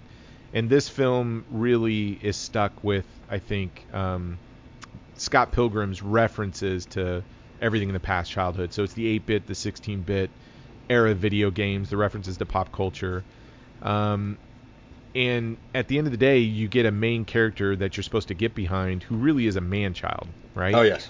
Um, and so I guess my question is, is Edgar Wright using these references from the point of just referencing from a stylistic standpoint to say, I'm making a pop culture movie? Or is he using the references to highlight the fact that Scott Pilgrim cannot get out of the past? I think it's one hundred percent the latter. Like, yeah. His mind, like, so you could maybe say, hey, this is happening in his mind. So, you know, when something happens, he associates, oh, that's the sound from Legend of Zelda. So that's just going off in his head because, like you said, he's a man baby, and yep. that's all he knows. Yep. And he is unable to, you know, grow up. So he uses those associations with things that are good or bad or whatever. Yeah. Right. And if you watch the movie, yeah, you, you'll definitely see that. But if you also read, you know, the comics, I'm sure you saw that, Troy, too. I mean, it, it was really deep in there how just... how deep he would go into some of his, like, psychoses in having to deal with a lot of stuff, especially with these exes. Oh, yeah. The the, the comic does a fantastic oh, yeah. job of, if you really want to get into character development of Scott yeah. Pilgrim and see, like, his character arc through the whole thing, that that resonates one hundred percent. Oh, yeah. Like, his, his growth is detailed, and, and it's... I understand why everybody was so fervently passionate about the comic yeah. book. Um, and... It, it's a fantastic read. Uh, I, I really yeah. enjoyed it. And I, my son was the one who's like, oh, if you're going to watch that movie again and talk about yep. it, you have to read the comic. Yep. It's like, all right. And if I'm not um, mistaken, um, two thousand ten and two thousand eleven, Brian Lee O'Malley won the Will Eisner Award for his work on Scott Pilgrim, which is actually a big do. It's like the SAG Awards, but it's all comic mm-hmm. book creators. Um, they get together to vote to what they thought was the best, and Scott Pilgrim came out on top, and he won it two years in a row. Uh, it's well deserved, man. Brad, if you haven't read it yet, you, you need to. Okay. Especially if you yeah. love this film, it, it's worth it. So here's another question I have, um, and I, I urged both of you because I I spent like an entire morning going through all the special Troy features. You I did my Troy thing. Um, and going back to the editing, if you watch the deleted scenes on the Blu-ray, uh, I'm telling you, there were some sequences that, you know, if you look at the, the Patel fight sequence, which is very Bollywoodish, right? There are some things that were left on the cutting room floor that when you go back and look at it versus what actually made it in the final print, again, in terms of timing, pace, editing, Edgar Wright is fantastic, brilliant, because he would cut out just additional lines here and there to keep the pace yep. going and keep that flow going. And the deleted scenes really highlight how good they were at um, editing the film. However, John, you can give us a little background on this just because I know we talked about it maybe an hour ago, but when the comic book was being made um, and the film was being written from a script perspective, neither one had an ending finished. No, not then. Yeah. Not not in not in pre-production. I mean, pre-production they were getting the whole idea together and they were talking to Brian Lee and he was like, oh, I love it. I, you know, let's let's you know take it, come back and let me see what you got and let's go with it. And yeah, it's it's once they got to that point, then it was like, you know, they had to call him back up and says, hey, look, we need you to give us some of what you're thinking here because we need to we kind of need to tie this all together. Yeah, because they shot an ending and it's in the deleted scenes. And uh, they actually, it's not just an, it's not just the last few scenes, but the final dream, dream sequence. So when he dies, um, from then on, there are some changes yeah. in the script, but also how it ends. And the changes and the dialogue that happens in the dream sequence kind of tip their hand in terms of how it's going to end. Um, and it lines up with actually some of the things that were happening in the comic book. But, you know, the comic book ending is the exact same ending as the final film. Right, and that, again, is because they actually had a talk, and he brought. They, they decided it was best to bring it all kind of in line, because that's what it apparently seemed to be for both audiences, comic books and movies, that this is what they really wanted to see happen. So, right, but the original ending was that he ends up with, with Knives, Knives Chow. Chow. Yep. So I got to ask you guys, did Scott end up with the right person in the comic or the final version of the film? Not at all. Why, Brad? Because Knives is a much better person than Ramona. Period. Uh, Knives is a much more likable character. She is someone who I think is probably the most decent person in this whole universe. Um, obviously would fight for um, Scott Pilgrim because she does.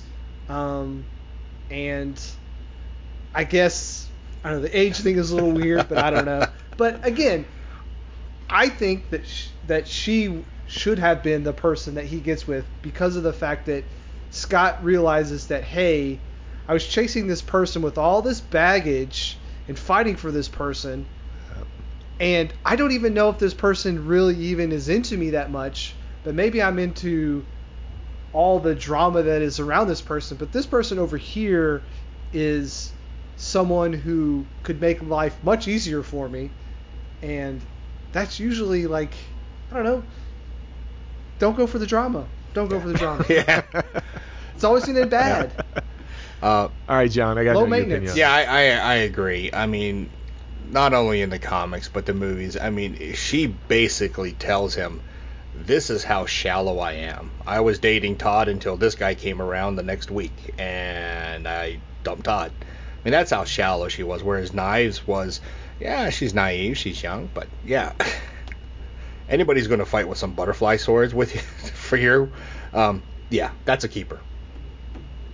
Yeah, and I mean, the, so the sequence that really tips it off is that when he has the dream sequence, and Ramona says, I don't know anybody as dedicated as Knives is about yeah. you. I mean, she is pointing out that, you know, this is a person that, out of all the characters within the film, Knives Chow is, I think you said it perfectly, Brad, you know, she's the best character in yeah. terms of integrity and um, likability and, and everything yeah. else. But I got to say, I I think Ramona is where it should have ended, and it did. Um, in the comic, and I, I this was interesting. Now, there's no way, I, I was thinking about this, there's no way they could have put it in the film, but he meets Knives uh, at a party yeah. and then basically asks her, he's, you know, they're getting along, and at some point he's like, hey, sh- can we make out? yeah. She's like, no. and you you were a crappy boyfriend, and da-da-da, and she's going off to, to you know, um, college and and to do all, you know, these great things as an adult, because in the comic, she actually turns eighteen. Yep. And all of a sudden, you know, Scott doesn't have a thing about dating a high schooler. But I got to say, um, I like the idea. I going through self-development and fighting these seven X's, and at the end of the day, ending up with Knives, I think it would have taken away a little bit from the film, because I do... I do get the concern that why go through all this trouble and then not end up with her? And as bad of maybe choices that she made, her and Scott have made the same choices through their whole romantic relationship. Right. They both dumped on each other right and left. And this whole film is them about going through personal growth and ending in a place where they can continue together and maybe help each other out. And I like that story.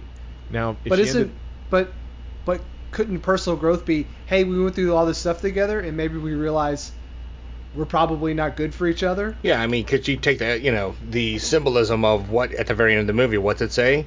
Continue, question mark, and it does the countdown. You know what I mean? So, do they continue on? I just think that, you know, there there are times where you go through all these things with someone, and then you get to the end of the journey, and actually the most mature, responsible thing to do is just to say, hey, I know we went through all this. This isn't good. This isn't what we need. yeah, so let's yeah. just let's just yeah. go and go our separate ways. And that's what people who look inward and say, yeah, I know this chase is fun, but it's not going to work. I, I don't disagree. Like I said, I, when I first saw that scene and I'm like, ooh, that's how it should have ended. And then maybe, again, I was influenced a little bit more through the comic. You, you get a little bit more understanding of what was going on with those characters. Right. Um, and then when I look back at, like, again, Edgar Wright and uh, Pope's framing of certain things and how they're telling the story of the character development and what these two characters go through, I do like the fact that they endure all of this stuff and they are basically starting over and saying, we dealt with each other's baggage, right? You know, she had to deal with envy. He had to deal with the, the seven X's. She fights for him at one point as much as he's fighting for her. And I think they both grow up and they come to a point where they can start over and say, yeah, let's continue. Because um, you're right, Brad. I mean, you could come to a realization and go, this is too toxic. Best thing for us is to depart.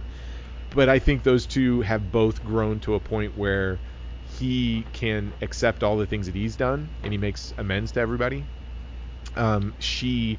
is no longer controlled by her exes, so that means she's not carrying that baggage around. So it feels like a fresh start, and I like that part of the ending. Yeah, I, yeah. I could have been good with either that way. Origi- but... That original ending is, even though I I always thought Knives was the right choice, it's jarring. It's really weird the way. I don't even think it's like done well. I, I think that ending might that could have worked. It's just I don't know. I don't think it was great the way they executed no.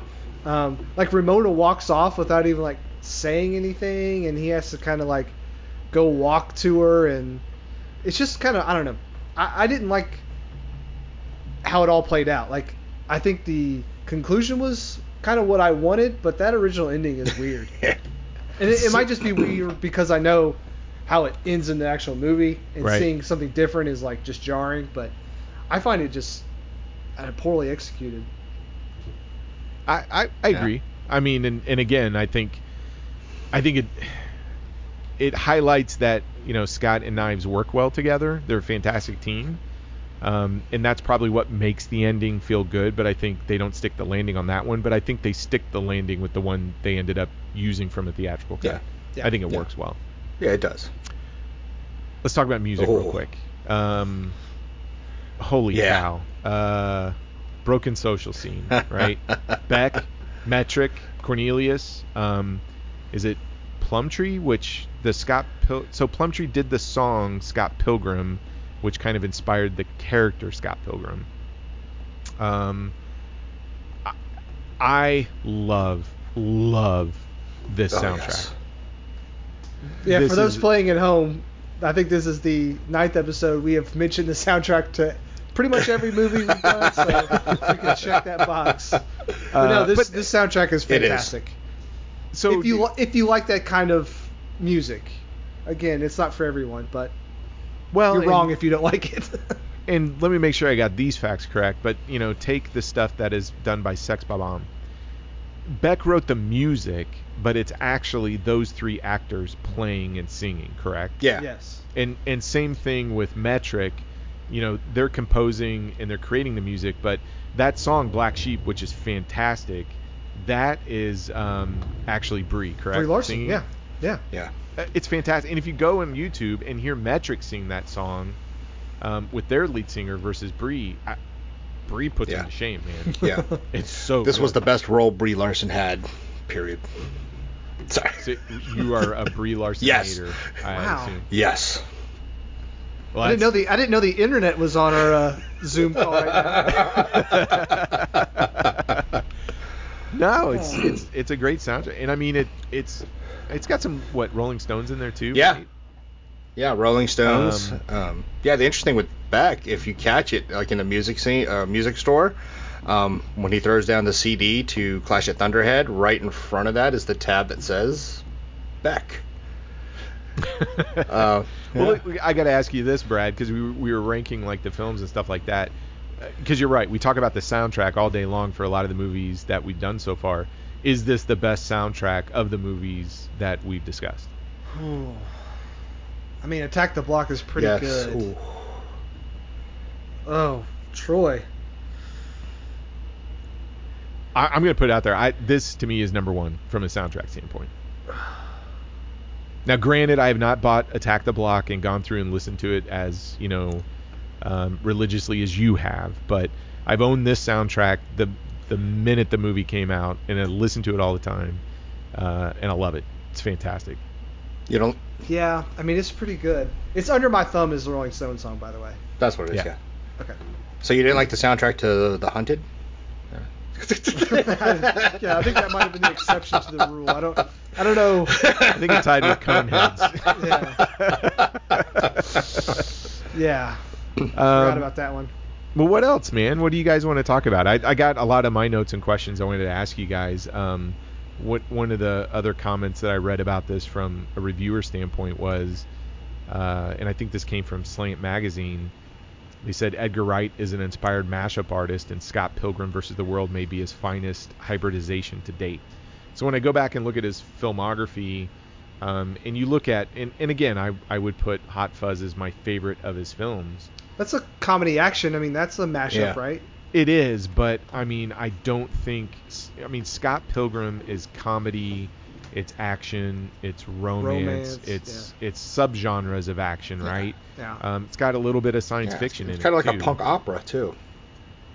Yeah, it's a punk opera. I mean, um, it it and it's a musical. It is a musical through yeah. and through.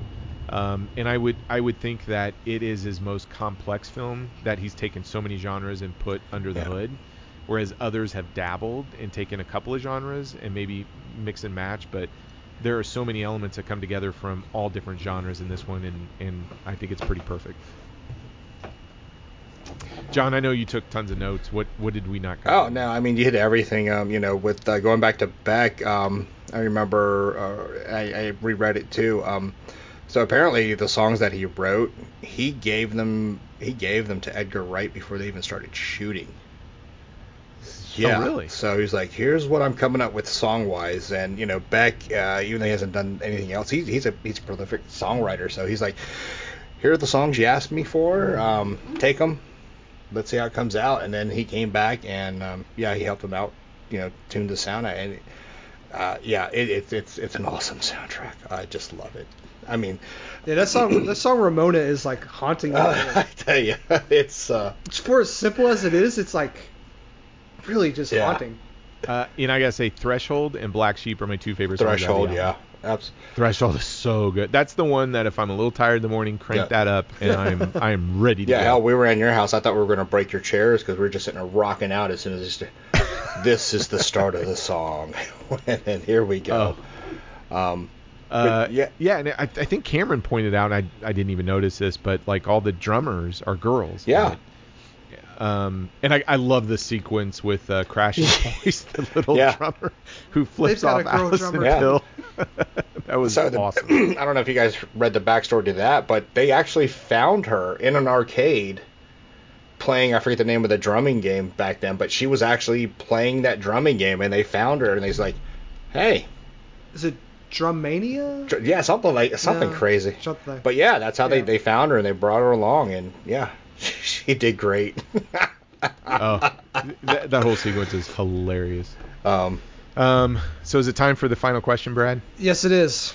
All right. Well, we're going to start with you, John, our our resident comic book expert, comic book movie expert. I, I got to ask, and I, I think we know the answer to this. I mean, is Scott Pilgrim a bomb? Hell no.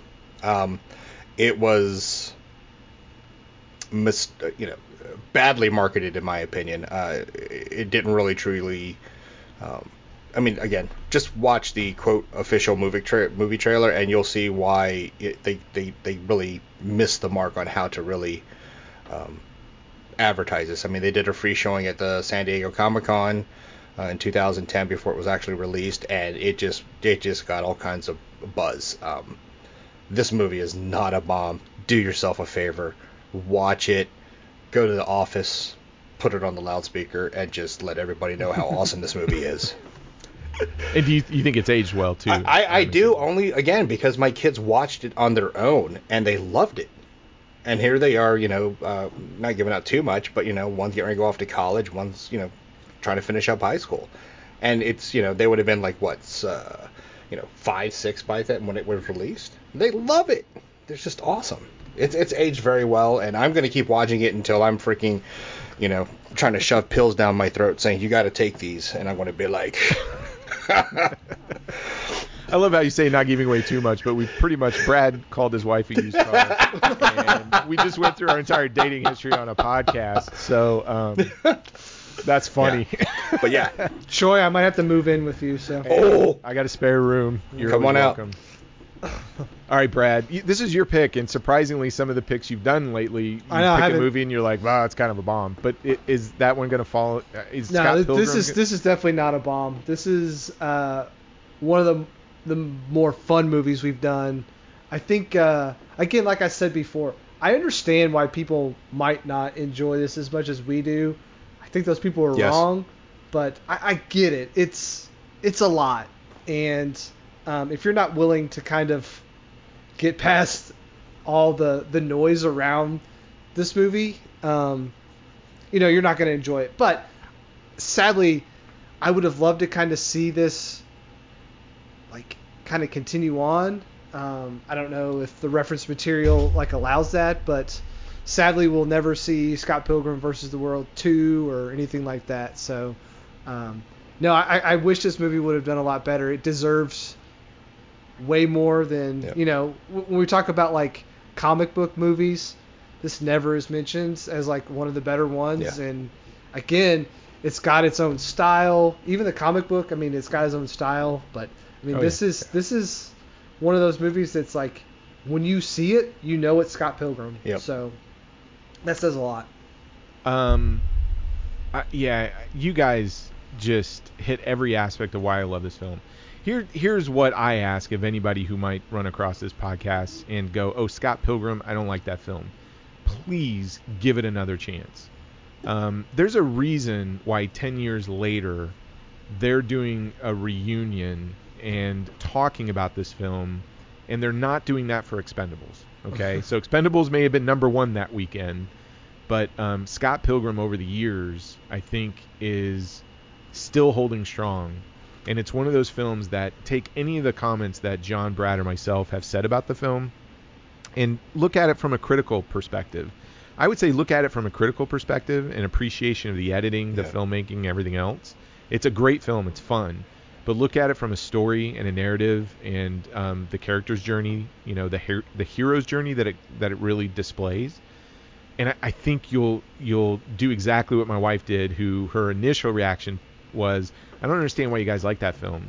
But find find people, because when she sat down and watched it with me, Cameron, her son, and John, and we were laughing, we were singing with the songs and everything else, it's infectious.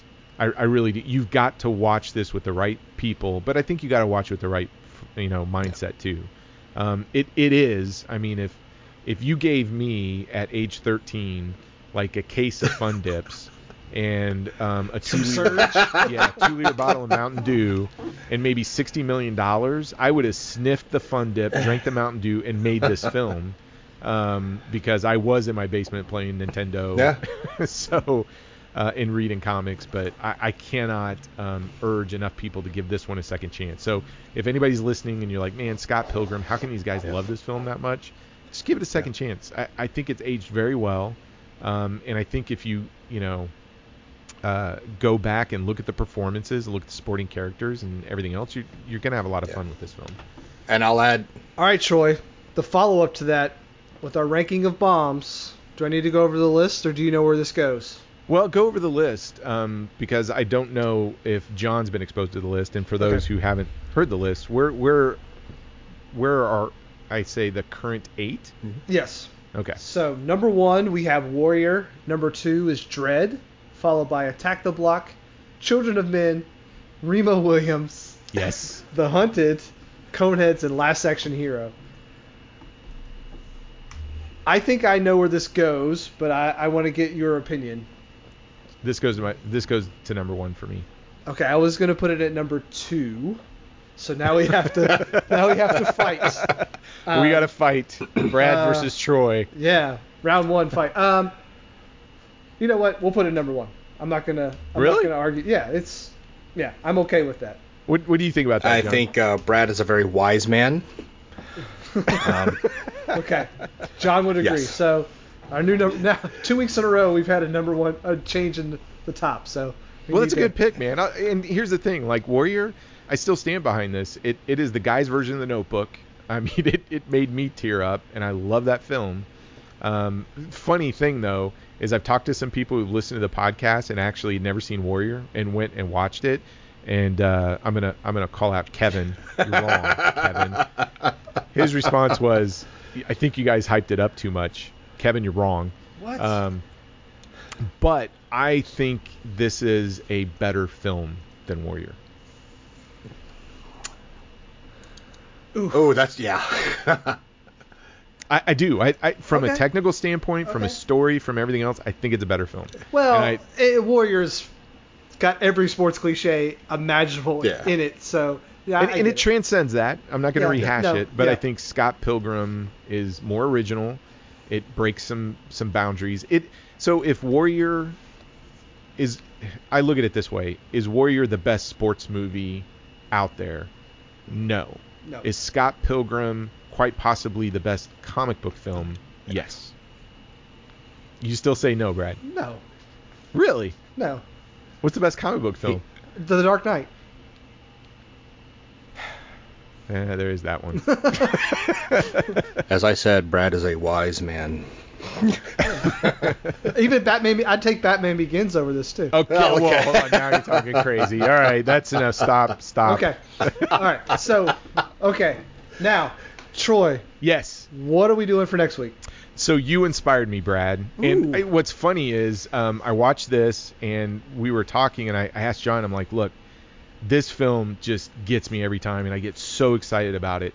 And what I find it so unique is, and you may find this strange, like the three genres I love the most are action films, horror mm-hmm. films, and musicals. I love musicals.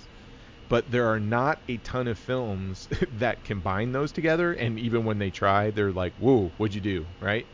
Um, Scott Pilgrim is a, a musical at its heart that replaces some music scenes with action. And I'm trying to go in my head like, well, who tried that too? And um, there was one film that came to mind. And it also is done by one of my favorite directors too. So my pick is Walter Hill's Streets of Fire. Have you seen it, Brad? Yes, uh, it's been, oh boy. It is pure eighties. Yes.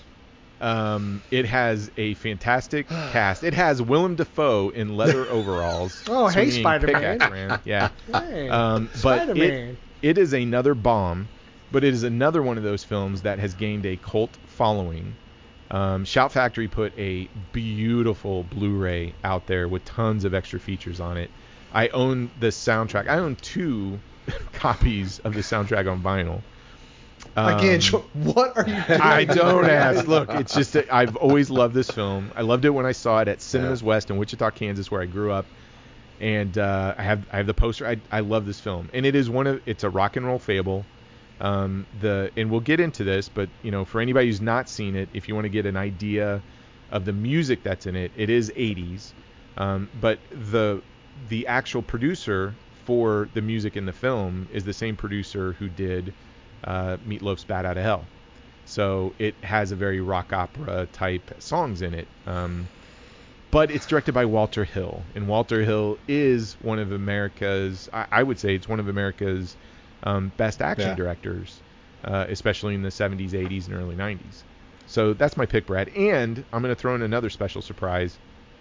We're going to have a guest next week to talk about it with us, and it's none other than our good friend Brett. Oh. Yes. I, I did not know that. Yes, we were talking, and he's never seen it, and um, I'm course, glad I was the last to know. Well, I wanted show. to make it a surprise because I was really battling this, and I, I asked John, I'm like, does it make sense for me to pick Streets of Fire after um, Scott Pilgrim? And I don't, I don't know, John, what's your? Oh opinion? yeah, it, it's definitely a, um, it, yeah, I, I would agree. It, it's a pick to kind of like go to kind of the opposite extreme of what Scott Pilgrim was. Yes. Yeah. Yes, and it's... Uh, and you know it, that I despise musicals, so I really appreciate it. Well, it's not a musical. It's very much like Scott Pilgrim, where it it's not a... Nobody breaks out in song and dance, but as Scott Pilgrim uses a band as a central character, so does Streets of Fire. So I'm curious because, quite honestly, um, I'm wondering, again, just like with Remo Williams... Is this going to be another pick where it doesn't translate well in today's film world because it's a nostalgia pick? Um, or is it going to be a film that hopefully you can rediscover and go, yeah, I, I really have a new appreciation for Walter Hill, uh, Michael um, Pray, and, and some of the others that are in it. Willem Dafoe. I mean, yeah. Willem Dafoe is fantastic as the as the heavy in this film. So... Um, uh, did oh, I do okay, Brad? uh, yeah. Um, Yeah, Walter Hill's filmography is, shall we say, up and down. Yeah, oh, that, yeah. that's what I love it. I mean, about it. I mean, he's all over the place, but I mean, he, he's a great American director. He, he directed one of my favorite movies of all time, so The Warriors. So ah, he gets sweet. a pass for me. Brad is go. a wise man. Yeah. That's gonna be his ringtone. Yeah. What are those now? And John, I, I got to say, nobody's nobody can see this because we're doing this from a conference call, but John went all out on Scott Pilgrim, and whereas Brad and I are looking at our faces and, and just our... Uh, in our offices. In our offices. John does this whole green screen with the Scott... Can you describe what's going on, John? Oh, yeah, it's you? just basically a still from the um, from the intro where Scott Pilgrim just emanates from the, the instruments, and it does the pull, you know, the pull pan shot from... Uh, You know, from the band to the back of the couch with uh, knives and Neil. young, young Neil. Neil. Young, young Neil. Neil. Yeah, it, it looks like young Neil yeah, and knives right, are sitting yeah, right behind literally. you. It's pretty cool. Yeah. um, Brad, you want to go through all the formalities on how people can tell us how wrong we are or how right we are about Scott Pilgrim? Yeah, um, it's uh, Twitter is at uh, notabombpod, and our Gmail account is notabombpod at gmail dot com. Our website is notabombpodcast dot com. Um, Troy and I are putting together something special for September, so we will announce that later on, but I'm really excited. I can't wait. Um, and in October, we're going to do all horror movies, so we're still trying to fill up all four uh, weeks of that with something. So if someone has any good horror ideas, let us know, because...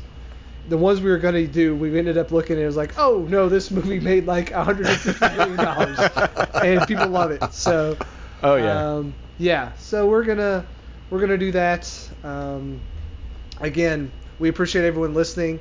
Share uh, share uh, share a podcast with your friends. You know, let them know that hey, this is out here. Um, there's eight hundred fifty thousand podcasts literally um, available for people to download. Um, so we're just one very very small um, podcast. So you know, if you can. If you could pimp our podcast to people you know, if you like it, um, if not, hey, that's fine. So well, don't pimp this episode to our wives because I don't want anyone to listen and think that we compared them to cars with high mileage. So, but any other episode's fine if sure. you want to show it to them. Or, you know. I've got to have um, a cool wife because you know I'd have. Oh, she is cool. She loves some explaining to do. Yeah. Um, John, we're gonna have you back again. Obviously, you're on you're on the regular rotation, and you're if if Brad and I can pull off what we're thinking about for September, you're definitely coming. Oh, I'll be looking that. forward to it. Thank you again. Um, if no, we're pulling oh, it off. Sweet. Oh, we are pulling off. Okay, okay. yeah, and uh, I I can't thank you enough for all your contribution, and especially coming over and watching Scott Pilgrim with Dude, me. I gotta anytime. Say, you know, the best thing about films is watching it with people oh, yeah. you like and. Oh. Uh, having fun. My my invite must have gotten lost. Jump on a plane and get your Dude. butt out here. Yeah. We will have some movie watching. Do it. It's going to happen as soon as it's safe. Oh, do it. Yes. Yeah. Um, so next year. That? I'll do it yeah. next year. No kidding. Uh, John, any last words, um, man? Just a shout out. Thank you, Brian Lee O'Malley and Edgar Wright for bringing Scott Pilgrim to life. Uh, if you're listening, thank you very much. Brad, Troy, thank you again for having me.